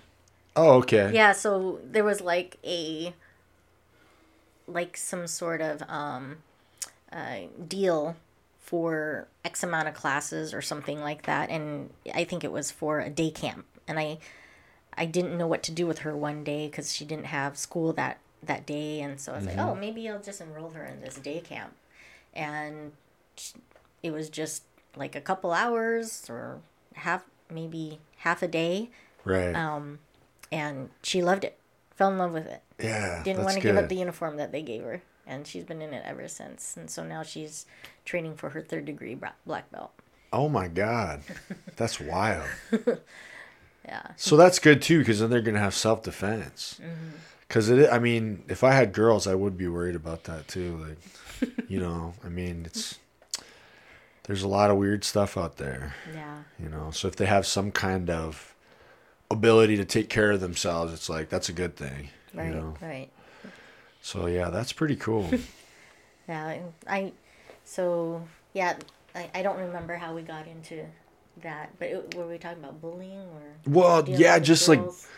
I yeah, I guess bullying is like I don't know. You you kind of gave me your answer, just keeping an eye on them and checking in with Oh yeah, with social media, just Um, yeah, just social media in general. It's pretty wild. Kind of, I, I mean, I could talk about that kind of stuff. All It's great though. Like I said, for like it's fascinating. for bodybuilding Right? and like what Mark does and like what I do, it's like it is such a good tool. You know.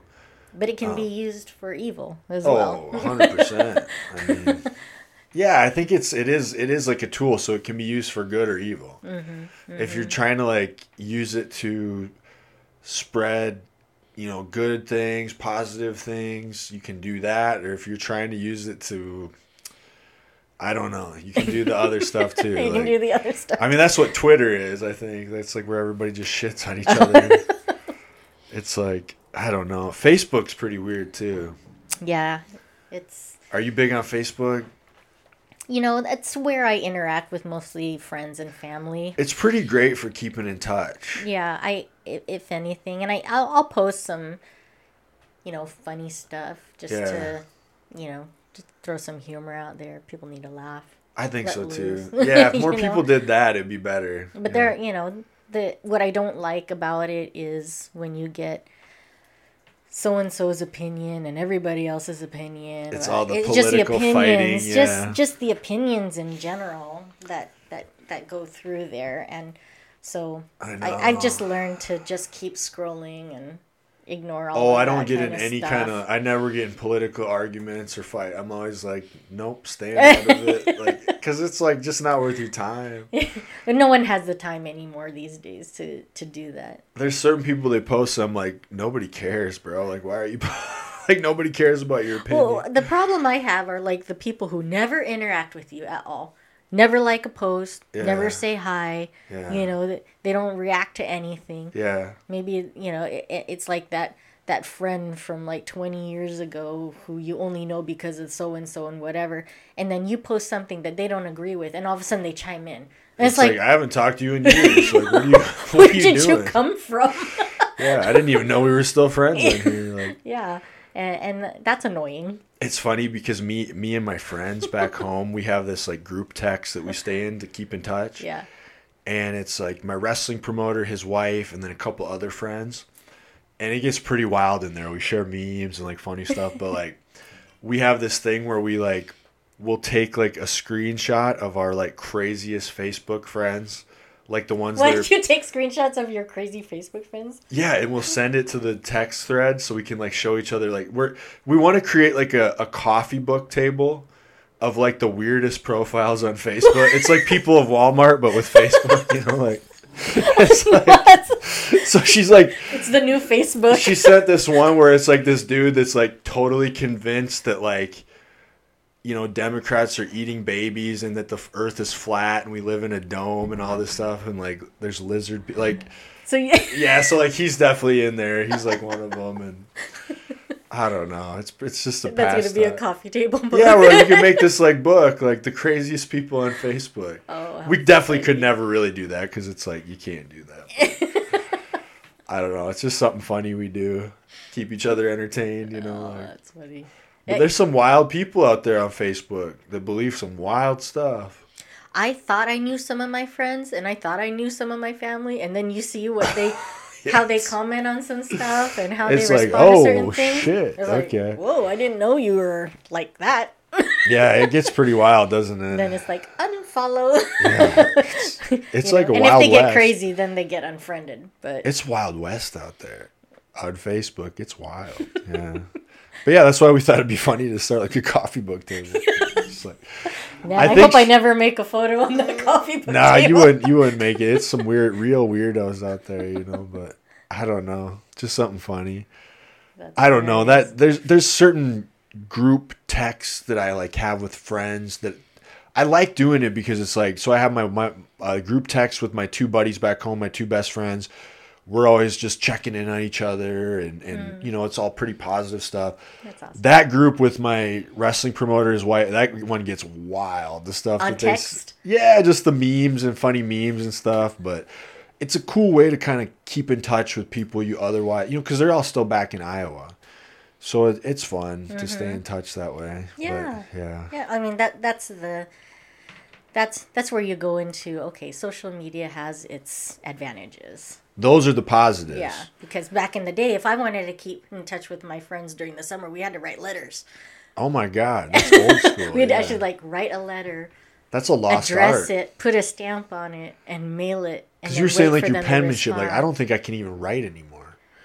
Like I can like write. I have pretty decent handwriting if I write in all caps. Like if I got to do the Yeah. Mm. boards at work for the beer, like I can do it. I can still write It my takes name. effort. But like if I try to like start writing a note, I'm like, oh my god, I forgot how to write. Because we don't ever do it anymore, you know. Like we like writing down somebody's email, and I'm like, oh my god, I my I can't remember how to actually write. You know, especially if you're doing lowercase. Because I yeah, spelling. Luckily, the phone fixes it all for you. no, but- but, if you're writing Yeah, then and it's then like trying to spell, it's no. like oh man. the phone is weird though because it when since I've had this podcast and you're trying to put people's names in, it's like so annoying when it tries to autocorrect stuff. It's like no, write what I just said. It like I mean what I said. Yeah, it's like keeps changing the last name or like. Like I can't remember, like definitely with Sam's last name, Sam Deason. Oh, uh-huh. I can't remember what it, it kept changing it. I'm like, would you stop doing that? You know, like I had to like go back and hit enter to make sure that it got it right. But Autocorrect. autocorrect can mess you up sometimes. You think you just wrote some smart thing to your friend, and you look back, you're like, oh shit, I just autocorrected to some weird thing. Like yeah, it can go really, it can bad. go bad. Yeah, yeah, it's funny. But yeah, I think social media can also be really positive. Like, eh, look at it in the sense of like what Mark does with it. So like, you know, posing classes, like sharing and promoting other people, all that stuff, and it helps his business. Like, so and then the other thing we do in the bodybuilding stuff is like we will get inspired by other people. Mm-hmm. Like, so if they're posting that they're working really hard and you see that, like, you get inspired by it. Yeah, You know what I mean? And it makes mm-hmm. you want to work hard as well. And mm-hmm. so I definitely, like, if I've asked this to some of my other guests, if you could live in any other time, would you want to? Or because for me, I would. Lo- I love this time we live in right now. Hmm. If there is there any other time you wish you could live in? If you could pick any decade, Any decade. are you? Because me, I think right now is the best time to be alive. Even with all the crazy social media stuff. Yeah. Yeah. I, I could do this time without. Without all the social media. I, I, I except MySpace. If we could go back to MySpace. MySpace. What was that dude's name? Tom. Tom. That made our friend made us friends that with that Tom. was the OG even, MySpace. Yeah, if we could have this time with MySpace, I'd be okay with that. Yeah, I don't even remember. Because all you all you had to do there there wasn't any of of the type of interaction that you see today. You just you just shared like Oh, you just music. shared stuff, Yeah. and there was no like people couldn't comment on it, right? Like, I, I think you could, but but that was before everybody We- started getting nasty. right? yeah, yeah, and but it was those were fun times. Yeah, they just made you friends with some dude named Tom. That's all I remember. I barely remember that. Yeah, MySpace. What? What? What you could have your own music Yeah. on your so you had your your profile page and you remember could I change your own. music. remember like iPods. You know, I never Never had owned an iPod?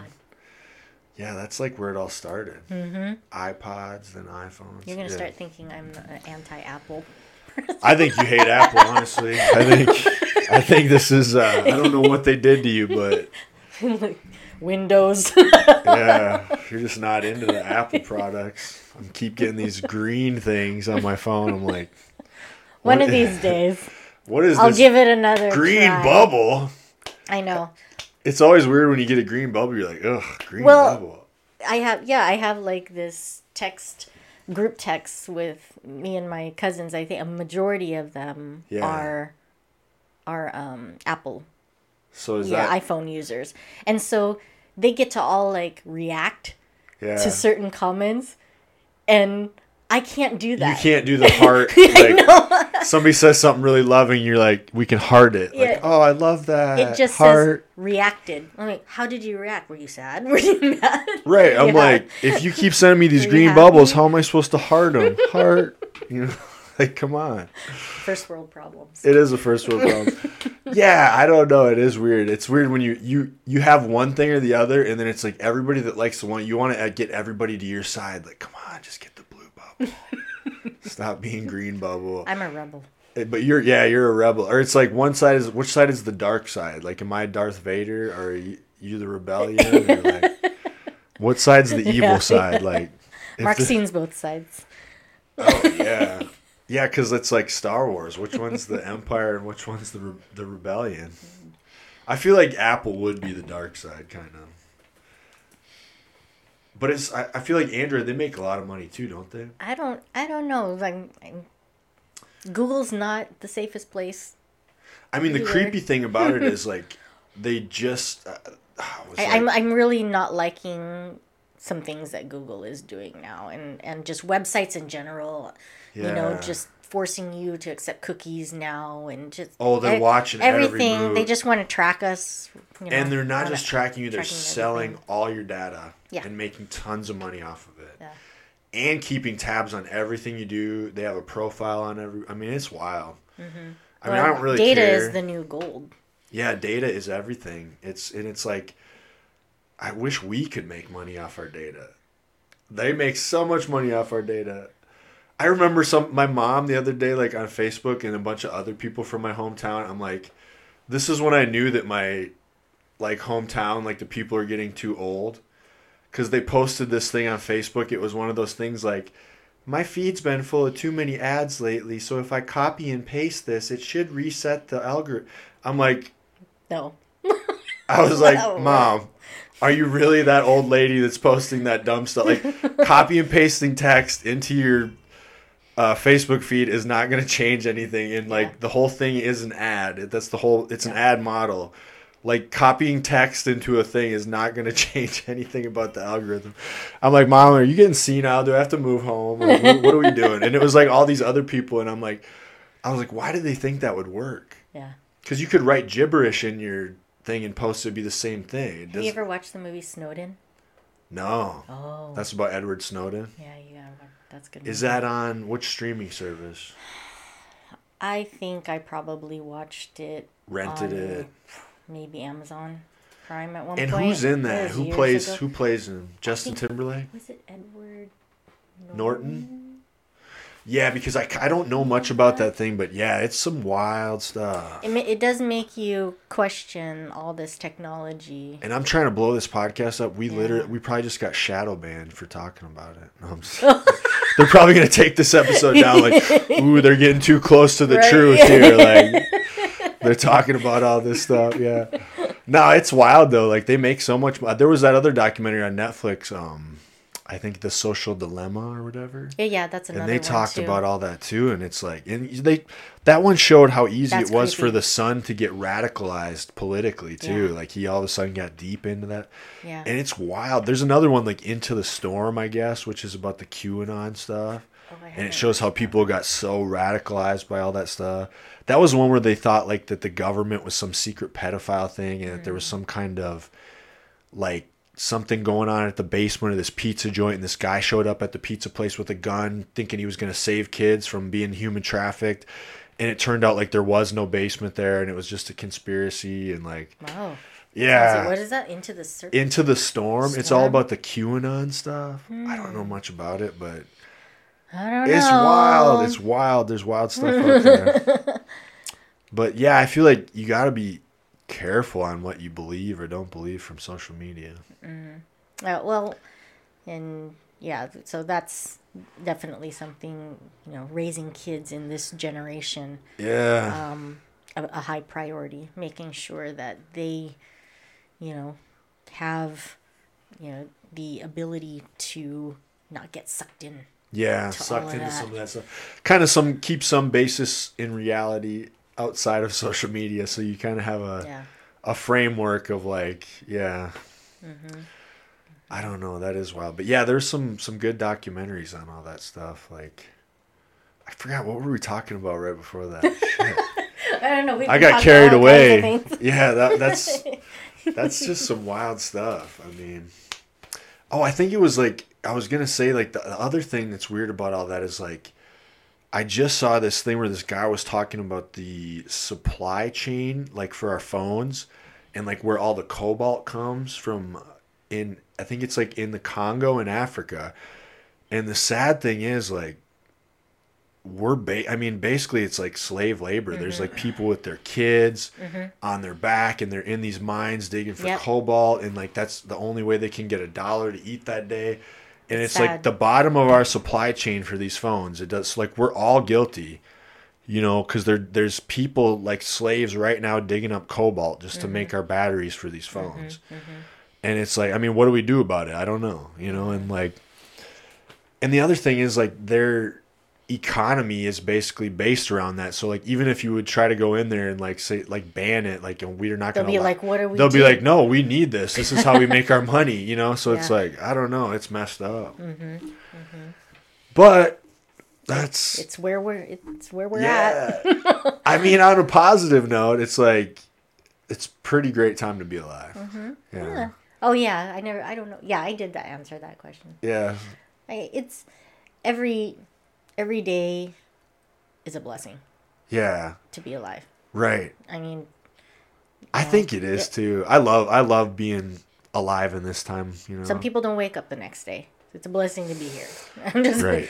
you know, and so it's um yeah, I you know, every every day I just look at it as an opportunity to do better than yesterday. Mm-hmm. Just growth, a Um, to lot of learn, grow.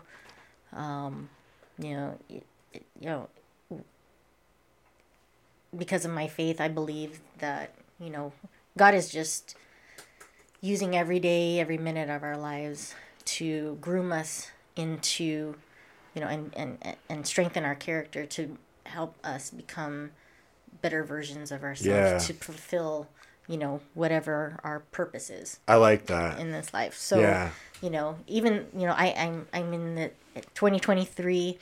I'm looking at like, okay, this is gonna be the year where um, I'm gonna embrace change. Uh-huh. I'm going to, you know, welcome, um, uh, you know, new opportunities. I'm Yeah. going to uh, allow myself to um, uh, you know explore and be creative more and Yeah. to to to take some risks where in other times you know I, I wouldn't um so but you know it's like so every you know situation good bad negative positive um you need that in order to build that endurance I think what you said about the the negative stuff, I don't think we appreciate it until much later. Like the times when you have really bad things in your life, you look back and you're so thankful.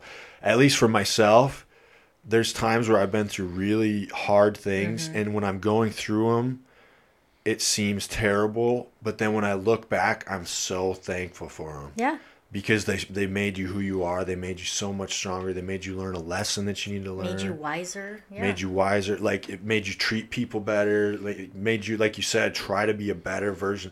And then you even realize sometimes when you look at bad situations like what parts of that were your fault? Mm-hmm, like what parts of that do some self-analysis. I actually at fault? It wasn't i can't blame it on everybody else. Like Mm-hmm. i can't. And you learn how to like oh i'm actually like i'm part of the reason things didn't go right for me or like and then you learn how can you be better at that right um, and I think it's good what you said about this year, 2023. You're kind of like setting intentions for the year, right? Like, like you have these ideas of like, this is what I want to do this year.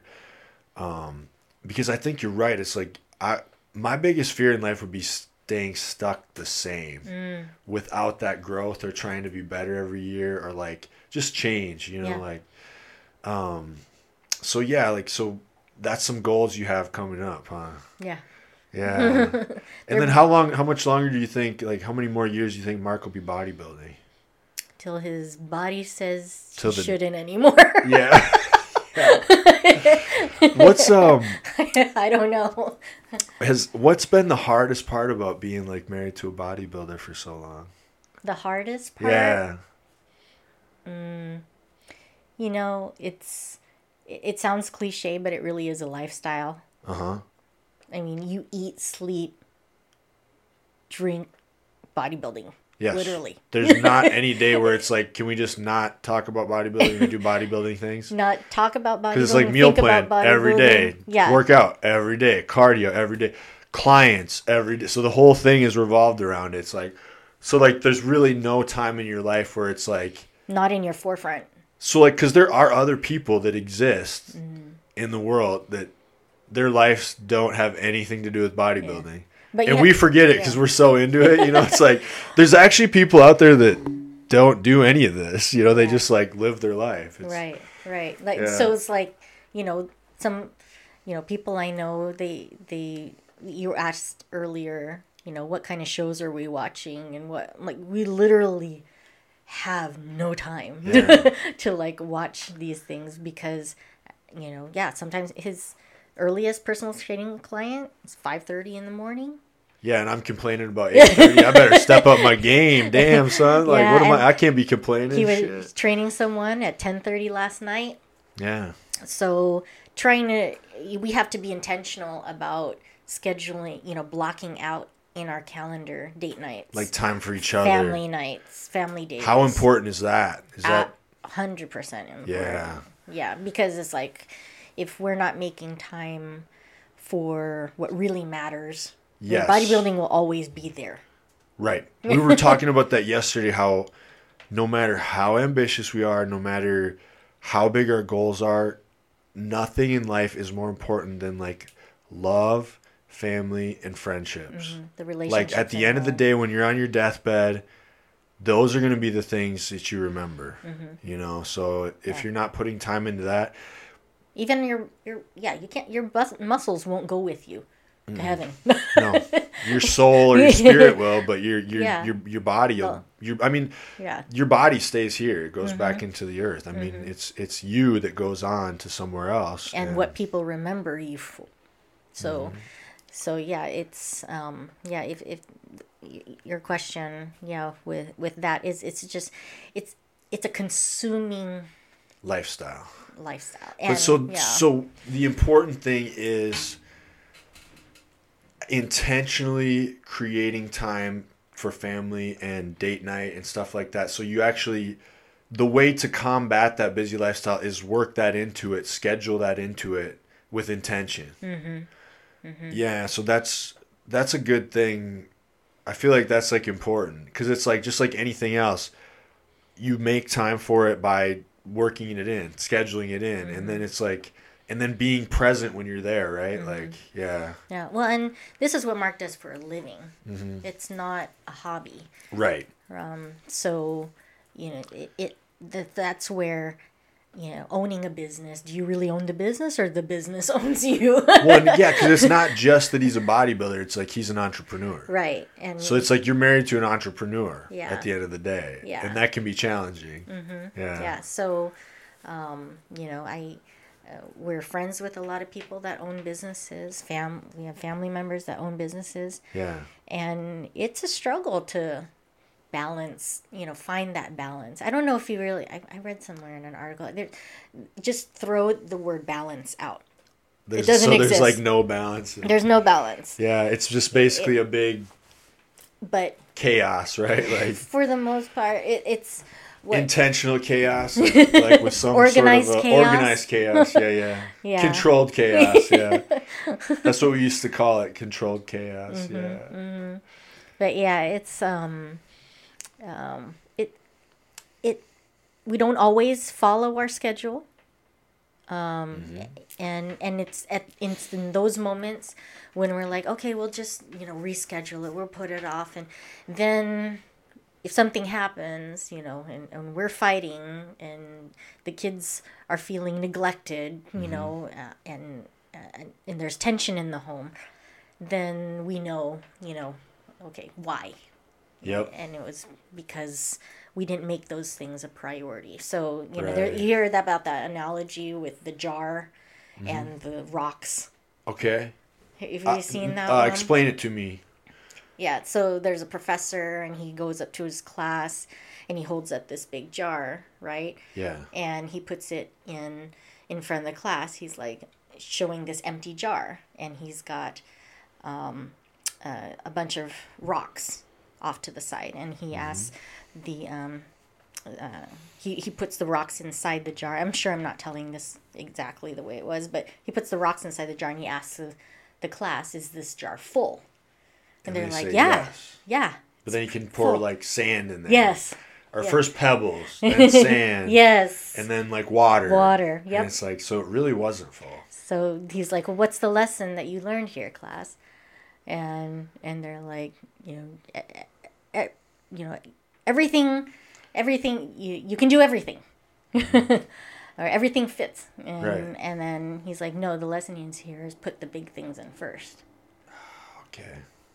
Otherwise, yeah, you wouldn't have had room. Room for anything else." Okay, that makes sense. Mm-hmm. Yeah. So we So you try have to base it around the stri- like the foundation has to be like family, that stuff first. You have And to know you your- your priorities are. Everything else around that kind of yeah. Yeah, and how do you identify those priorities? Mm-hmm. Right. Well, make a list. What's important to you? Yeah, because I'm finding that out too, like, because I want to do everything.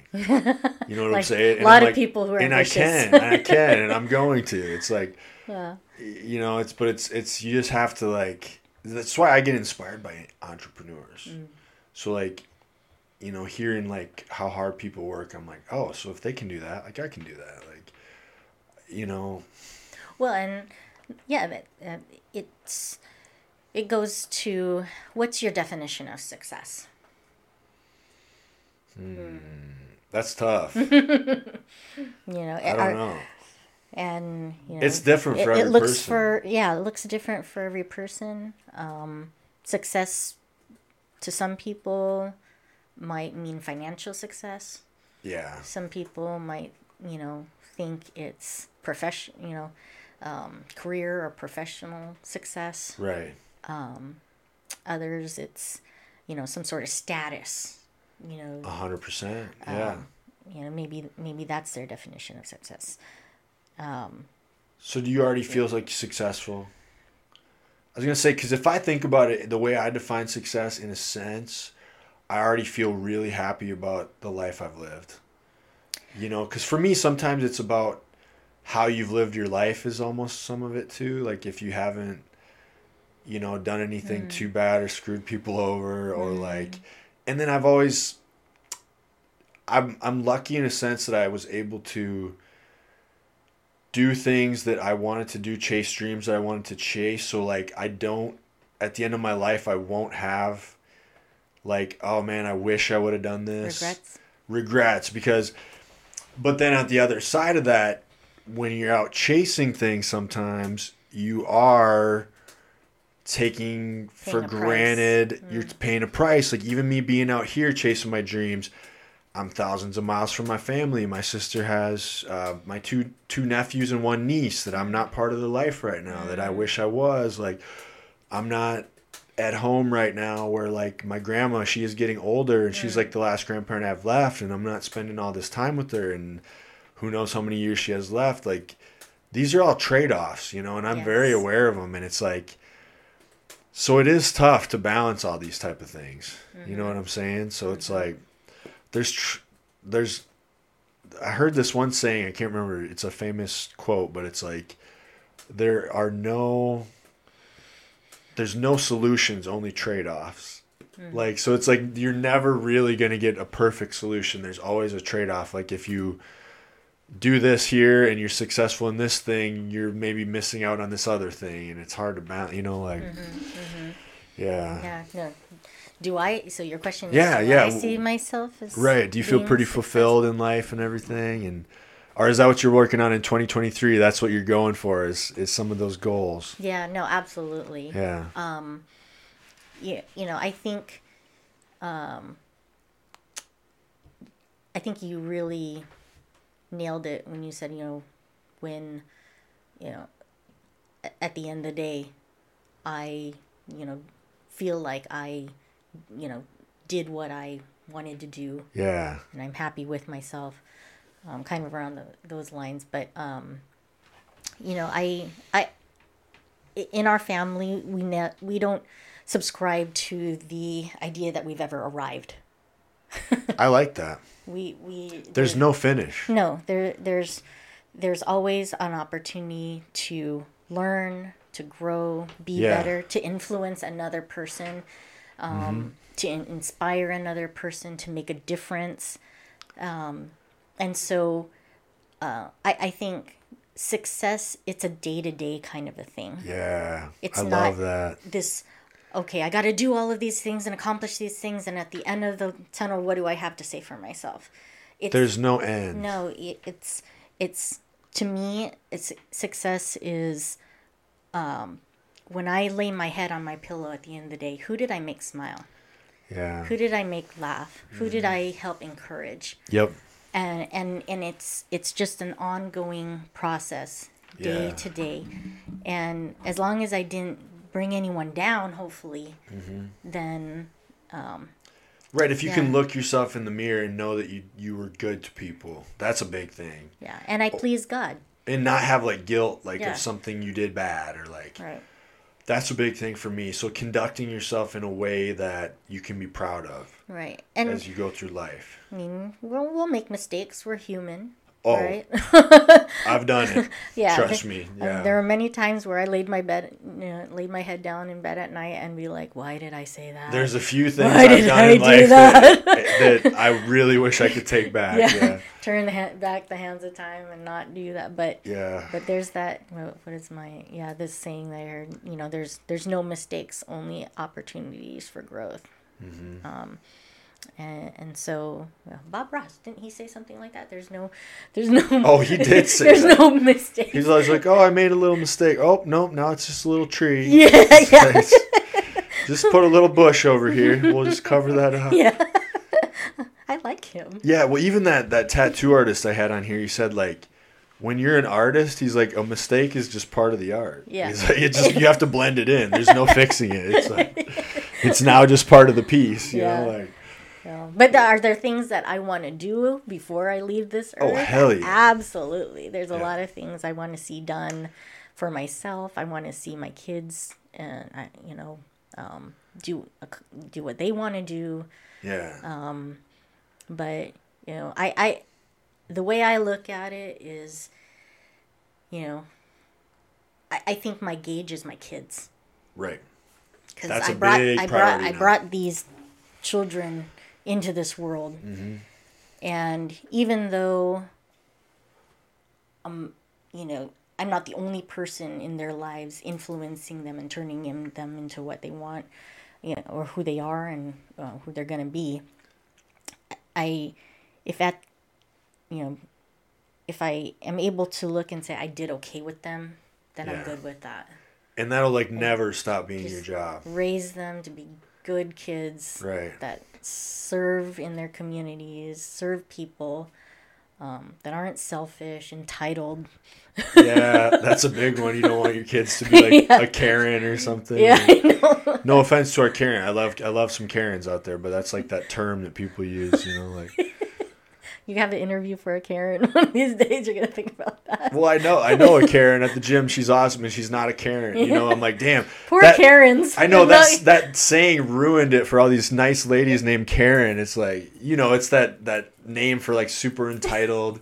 It'll be you know, interesting like- to see the baby names of 2020, and and. Oh my god, I can't wait. no one's gonna be like a Karen. Nate, no, that name is done. That name is done. Maybe someone will be daring, be like, I'm just gonna name her Karen anyway. Screw that. You know, what was my mom thinking? I know, and it's really is a pretty name actually. You know what I'm saying? I know a lot of Karens. I do too. It's, fine, yeah, but I don't know how that name became the like go to I wonder if that person made royalties. like right. Like who was the original person? It's just like a gen- with. I think it was just like they were using a generic white lady name basically. You know what I'm saying? Like Yeah, and then it went viral, and it then became a viral thing. It's like it became a movie. is that a movie There's too? an actual movie called Karen or something. Yeah, because I mean, it's the thing, like, and we all know what a Karen is. It's that super entitled person that, like, wants to complain about something and get, like, their food for free or whatever. You know, like, wants to talk to the manager. like, like, can I see your supervisor? You know, like, I tell you what, though, there's times when you need a Karen. Like, because some shit went wrong, or, like, you know, like, you need somebody, and you're like, you're one of those people that doesn't want to like talk to the manager and you're like it's fine but like actually really it's not fine and you're like we need to drop we need to pull a karen in to deal with this like we need like because i'm not talking to the manager i don't want to ruin that guy's day we need somebody that's willing to go there you know like i'm thinking of like when our flights got canceled and everything mm. and like i had to call and like Oh, during the Christmas holiday. Right, so I wasn't able to make my Oh. flight, but it was Oh, still showing as going, and I wanted to get my credit. I didn't want to lose that money, you know. So like, if it was up to me, luckily my friend Kaylee was able to like. She went into like mom mode. She's like, "Give me that phone," and she's like, I'll, "And she's like, excuse me, can I talk to your man?" Like she went into full like. she got it done for me, and I got my money back and everything. And I was like, "Wow!" I'm like, "That, thank you." I'm like, I would have never been, you know, like. I just don't like dealing with that kind of stuff, you know. So Well, I I I can be confrontational. you need that Yeah, sometimes, I, I think I think there's a there's a difference between being confrontational right? That's what I actually mean. That's Um, yeah. what you need sometimes. and being a Karen. A Karen's a different thing, Yeah, yeah. a Karen will find will assume no personal responsibility. Right. They just want attention or something. Yeah, they just want to make the other person feel miserable Because they miserable. feel miserable. That's what it is. Yes. that, that's yeah. That's the psychology of it. If you're Yeah. going back to your psychology, hundred percent. It's it does, and it can be a guy, girl. It doesn't matter. It's somebody who is unhappy in their own life and wants to pass that unhappiness on to somebody else. And that never happens in bodybuilding. it doesn't. No, never. You're being sarcastic. is there some shitty bodybuilders out there? Oh, I bet you got stories. Like, they probably run No. I'm just talking about, yeah, no, just, you know, un, uh, you know, what's the saying? You know, um, uh, uh, oh my gosh, I'm drawing a blank. It's all right. It'll come. to you. Know, just, uh, you know, people who are unhappy. Yes. Yeah, they they they spread their happy, unhappiness to other people. it's like that hurt people Hurt- hurt, people yeah, thing. hurting Yeah. people hurt people. It That's is What I, that's what. I was trying to say. I'm like, eh. No, I get what you're saying though. it's it's John Maxwell. Yeah. What's that? Who's that? Yeah. You never heard of John Maxwell? Uh. uh Well, you better get yourself some John Maxwell books. Is that a good? Is he a good author? Leadership, uh, yeah, very well Leadership. known um, author, uh, books on leadership. That's good. I keep getting Pastor. so many good suggestions for books from my guests on here. I need to get on some of that stuff. Oh yeah, yeah, Yeah. No, I mean it's true though. People, if they're in pain or hurting, a lot of people will pass that on to other people and or try to. some people may not. The psychologist Yeah. want to be in me. Um, well, and you know, also me being a Christian, I think it's important that we show extra grace for those people because we don't know where they're coming from. I think so too. Because that might be the thing that nobody's giving them love and that's why they're like that. Well, I and it goes back to okay, my experience as a parent. So when my kid is acting up, why is that most of the time when a kid acts up? They're lacking attention or something or they, they need something from you but they don't There's know a how void to somewhere. ask. There's Yeah. something missing. Yeah. Yeah, there's something missing. There's a void, and uh, and yeah, we we need to, you know, figure out what that is and what the root of that problem. You know, what is it that caused that? Mm-hmm. And for some adults, I mean, it goes way back to, man, could be birth. Right, they just haven't dealt with some shit. I, I mean, I find a lot of adults are walking around with like traumas from childhood that they just haven't dealt with, and it's like part of you wants to be like, you need to grow up or something, but it's like also like they don't. There's yeah. what are they gonna do? They don't know how to handle it, or Mm-hmm. so they've never learned how to move past that. I guess. Yeah, how do you move past that? How do you move past the trauma? Therapy. Yeah, if you realize you have a problem. yeah, that's true. And a lot of people. It, yeah. some people don't, or they don't see it as a problem. Yeah. Um. So yeah, I mean, there's, yeah, I, I don't think, especially men, yeah. feel comfortable asking for help. We don't. You mean right? Yeah. Yeah. Don't. no, don't I think we don't. Yeah. Yeah, we were. I mean, that's kind of the big takeaway from yesterday's podcast Mm. was that that more men should reach out if they, you know, need help or or, or they feel like they can't reach out because we feel like it's like not manly to. Well, and part of it too is like I, you know, it just depends on what your situation and what you need, and I think yeah, there should be more groups where men can like do that with each other. You know, like be vulnerable, ask for help, type Mm-hmm. of thing. Yeah. Yeah. Yeah. They're they're out there. I'm sure there's tons of resources. Tons of resources. It's like we're in America. Yeah. Um, there's there's a resource for everything but you know it's like how does one that might not have many friends or Oof. access to those resources know you know how to get the help well, and as people get older too, I think it's tougher to make friends. Like when you're a kid, you're just like, "Hey, do you like Ninja Turtles? Oh, I like them too." And you're like, "We're friends, cool," you know. Like, but when you get older, it's like, definitely, I think it's de- more difficult to make friends. well and yeah i mean we're living in a digital age You know, I met you because of social media. Yeah, right. right? Everything's Well, I- on so it's like I got a million friends. They're all on social media. I never talked to them in real life. I've never really. I don't really know anything about them, but we're best friends on social media. you Mm-hmm. yeah, know? yeah. And so we're, you know, there's that, um, you know, way to engage with other people and make friends. But what if you're not on social media? Okay. Where do you go to meet people? Which is like, how do people date these days if they're not meeting people online? Tinder. That's online though. Oh yeah. No, I mean, well, I think one of them is church. I think that's one where people meet. I think some people still meet in bars, but I think there's actually data on it, and like the number of people who met online is way up, and the number of people meeting in real life is way down. Mm. Like somebody released this graph, and I think, you know, and in the past it used to be. What's to dating in 2023? dude. I don't even know what dating is anymore. I'm scared to date. I'm like, I I just like, I'm like, I'm not going through another heartbreak. I mean, maybe I'd get really jacked if I. I just need one more heartbreak. oh no. That's what's keeping me. You just wait. Next year, my my, my bodybuilding show this year is going to be nothing. I'm going to get in a relationship, get broke up with, get my heart broke. Next year, I'm going to be huge.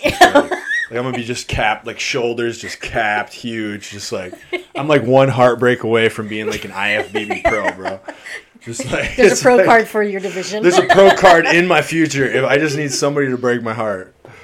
Maybe that girl at No, the don't tanning throw bed. that Maybe that in the- tanning bed girl. Don't throw that out in the universe. Yeah. Just need, need one more good heartbreak, and I'm probably going to be really successful.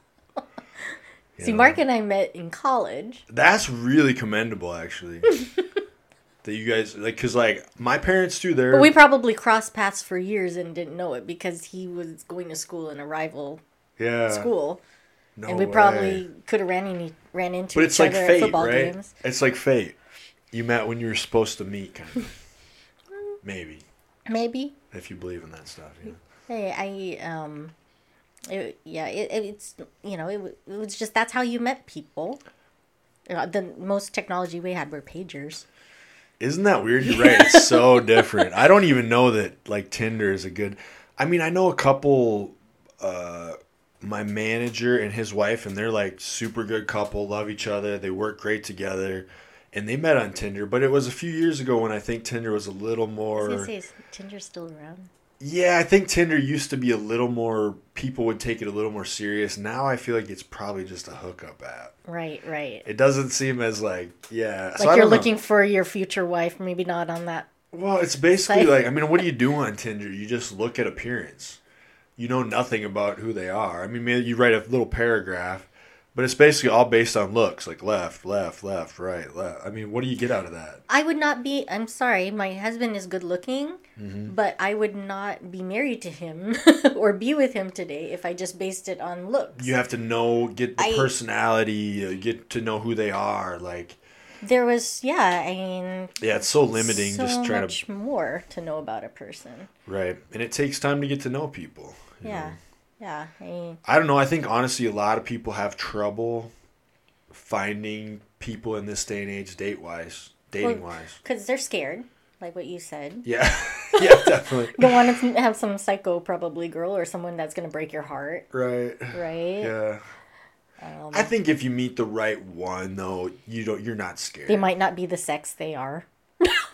Well, hey, I got a couple trans friends, so yeah, shout out to them. Yeah, You I do too. Yeah, We got some great. clients that are. Right, they're great people, but that's true. But I'm don't- just saying, based on appearance. Oh, you might see You might somebody you're super attracted to, and you have no idea that they were born a different sex. Yeah, you better check that pronoun. Right. Right. That's true. That's true. You never know. That's the first question. What's your pronoun? right. I yeah, that stuff's weird. I always don't know what to say about that stuff. Like, I don't know. It's getting all complicated. right. I just like for me, it's like if I had a client or anybody, I'm just gonna do whatever they, whatever they're comfortable with, because I'm cool with it. You know what I mean? If it's not hurting me personally, Yeah. I'm not gonna dig too deep into it. Right. But once you're starting to push your values and if I beliefs, accidentally, that's the thing is if somebody accidentally calls you the wrong one, it's like, don't get mad at them because they didn't know. You know, like, you know what I'm saying? Because that happens sometimes where people get really offended, but it's like, well, if they didn't know better, you know, like, I'm over all this offending thing. oh, I don't like it either. No. Yeah. I teach we teach our kids not to be offended. I don't I don't like offended because it's like there you can't have a society where you can't offend people. That's not a society. That's like a dictatorship. That's like a that's like fascism basically. I just No I, one's allowed like no one should ever be promised that you never will be offended in life. well, and it's how you receive what you feel like you're being offended by. Yeah. So, what I wh- where I think it all stems from is, are you just are are you the kind of person that when somebody says something to you, you're genuinely trying to understand them, Right. or are you someone just trying to find trouble, something wrong with them? Right, and I think sometimes a lot of it can be like victim mentality. So just wanting to be a victim sometimes. Yeah. I, Um, like, because trust me, I actually have friends who are trans and gay friends that are completely tired of the they're probably tired of it too. offended stuff too. Like super like my one friend, yeah, I, like I have a trans friend that's over all that stuff. It's like, just treat me like a person. Just yeah, and it's like Call me by my name. right, and it's like they don't want to be left out of the joke either. Like, what do you mean? Like, it's like you kind of in like treat them like a kid if you're like, oh, I have to be careful what I say around so and so. They don't want to be treated like a kid. They're like, well, if you have if you're saying something funny, I want to be in on it. I don't want you to like yeah. Act different around me or like Yeah, it's like having someone with a disability or something like that. yeah, you want to treat them the same as you treat all your friends, Yeah. and they want to be treated the same way you treat. All, I mean, I think that's what equality is, right? Like, so yeah, that stuff can get It's getting out of hand. But like it, like I said, it's you know you, we'll call you whatever you want to be called. right. Fine. Mm-hmm. You know, but it's where where I have a problem with it is when now we're we're trying to push something in our schools on kids who don't think that way to begin with. I think it's um a tough thing being a parent with this because I don't have to worry about any of that stuff. I know a lot of friends that have kids that they are very opinionated about some of this stuff because it's like what are the schools teaching and stuff like that, and like you don't have a lot of control over it. yeah. Well, I prefer to go by Big Sexy Beast. That's like my preferred. you, you go in there. That, that's the how. That, well, that's what I like to be referred to, just in general, just so you guys know. Okay, all right. Like in the future, if you see me, it's like, "Hey, Big Sexy Beast, what's up?" And then ten other people turn their heads. like, yeah, they're all like, must be talking about me. Yeah. No, I don't know. Yeah, I try to like. I always think it's like whatever makes people happy. You know. Mm-hmm. Yeah. you i i just yeah it uh, where i where i will have a problem with it is when other people with their values and their morals you know that you know are are trying to push things on my kids Right. when you know at home we're teaching one thing and then mm-hmm. they're being pushed to believe something else Right. when when those two collide and they contradict that's when i'm going to have a problem It can cause yeah a disconnect between you and your kids, kind of. Yeah, Yeah. and and kids, I mean, And maybe that's not the place of the schools to be teaching. You know. yeah, and, and unfortunately, a- a- you know, it's it's not the teachers. It's it's a h- you know, it's coming from a much um, bigger place. Than, Yes. Than them, and you know, they have a responsibility to do their jobs. And I Well, I have think most of it comes from, like- teachers. Most of it comes from corporate stuff, really. I mean, Well, and you know, when you're dealing with public schools, then who funds these schools? yeah, yeah. I went to public school. Yeah, we did too. It's weird. Like it's. oh, look at it. what's this? Oh. Are you watching us? No, you're watching us simultaneously. That's crazy. But yeah, no, totally. Yeah. I mean, for me, I'm like a big fan of comedy and stuff too. So I am all about like Right? They told they are ruining it for all the great comedians. we got to be able to joke. We got to be able to like what are we gonna laugh about if we can't laugh at ourselves? I know, and that's the thing is like having a sense of humor about yourself is huge. And I I love, you know, we're Filipino, so Yeah. of course we love Yeah. Jo Koy. Right? Oh yeah, that dude's great. he is great. I know Jo Koy. Yeah. Yeah. Um, Well, and it's like you got to be able to be made fun of. You have to be able to poke fun at yourself too. well, and that's what makes him so funny is Yeah. he doesn't just poke fun at our own culture, Yeah. but everybody else's too, uh, like other great comedians. And so Mm-hmm. we're gonna put them all out of business. Those are the greatest comedians. Yeah, and we're gonna miss out on a lot of you know good times. I think we need that more than ever now. we need comedy. to laugh again. Yeah. Remember in Living Color? St- oh my god, that show was the best. was- if you played that today, could like I was just watching like Jamie Foxx. It was like that blind dating show, and it was like uh, I think David Alan Grier is playing one of the male Oh, Wanda? contestants, and he's like dressed as Wanda, and he's over there like, oh, you know, he's doing that Wanda Oh, thing. Wanda started the Botox. Oh, I mean, basically, because remember he used to do that. He'd be like, "Mm." and uh, you know, David Alan Oh, Grier hey. Comes over, and the first time like he sees Wanda, he just starts laughing, and like he can't even he breaks character. Goes over, he hugs Jim Carrey, and he's just like laughing. You can't even do the character. And Jamie Foxx is just sitting there like, "Oh, what? What's wrong?" You know, just like, dude, I watched used to watch that stuff Yeah. like, so like, I used to tape it. yeah, it would I be like tape. usually we'd go to school whatever at night you know then my parents would come home and then at night like usually they would let me like because we only had like two tvs one downstairs and one in my parents room Oh, and it was like so the old we. fashioned like old tv but we could like usually we, like me and my sister would get to go in mom and dad's room and watch like sitcoms with them or like Mm-hmm. tv and at night it would be in living color would come on and they'd let us watch it when we started getting older and that shit was the funniest thing I've ever seen in my life. like I still remember Fire Marshal Bill. Like, let me show you something. You know, like, oh, that stuff was great. Homie the Clown. Homie, don't play that. Yeah, yeah, yeah. That stuff. And you're right. None of it would fly nowadays, which is sad because it's so funny and it was so relevant. I mean, that's where J Lo got her start. Right. She was a fly girl. Right. Remember that? And like, you know, and Wayans Brothers. all the Wayans brothers, Jamie Foxx. I just watched a Jamie Mm-hmm. Foxx movie. If you have Netflix, he's in this like new vampire movie that's actually pretty good. Like he plays a vampire killer, and. Oh, wow. um, it's kind of a comedy, and it's got um, uh, James Franco's little brother is in it, and so like he's like. He's basically a vampire killer. I don't know. It's really, Okay. but it's a comedy. It's funny. but yeah, you wouldn't have Jamie Foxx. You wouldn't have any of these people without that show. And that show, and Jim Carrey. I mean, that dude was the shit. yeah, yeah. So yeah, I'm, uh, that was show was in Living Color was great. I wouldn't mind going going back to that time. Remember that shit? Like they're like uh, men on film. They're like, we give it two snaps and all that shit. Like, Yep.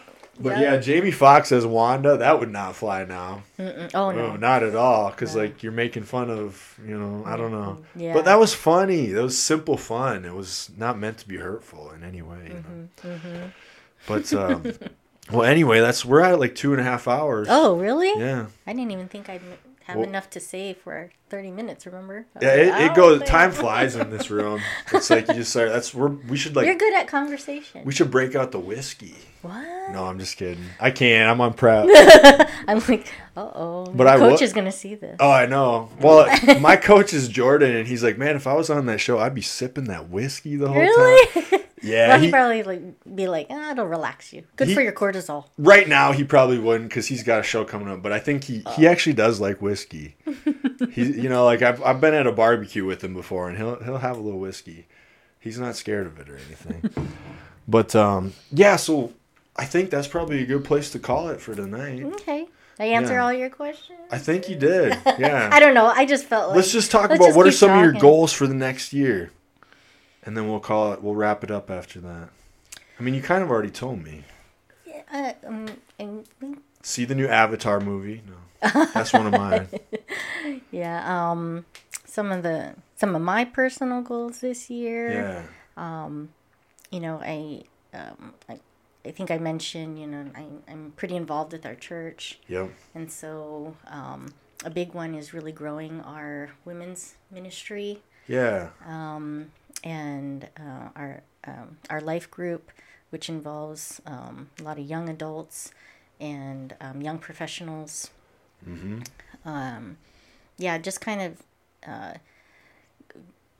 getting more involved there and helping reach out to communities, um, That's- building building new communities, um, continuing to hopefully be a light. Yeah, that's that's good. I mean, that's similar to like with the men's group thing, like having resources for women as well. You know, like so it's just about building community, and Yeah. I liked what you said about you know just always. I like what you said about there's never a finish line because I think so many people think that there's some kind of ending goal and then life's rainbows and butterflies and you just stop working. It's like, no, you have to work up till the day you die. I mean, you get to a level at anything and you have to maintain that level by working. Mm. There's never a time when you just get to rest on your laurels and give, you know, like you're always wanting to be better. And, and even if it's not with like bodybuilding or some ambitious thing like work, it's like you said, just relationships, how you treat people, just being a better person every day. Like you can always keep growing. I mm-hmm. feel like so. Mm-hmm. Yeah, I think that was a good lesson, and I think that's a good place to end the podcast. right on. And I, I appreciate you being here. Thanks for having me. And It uh, was fun. thank you to everybody for listening. And uh, we'll see you next time.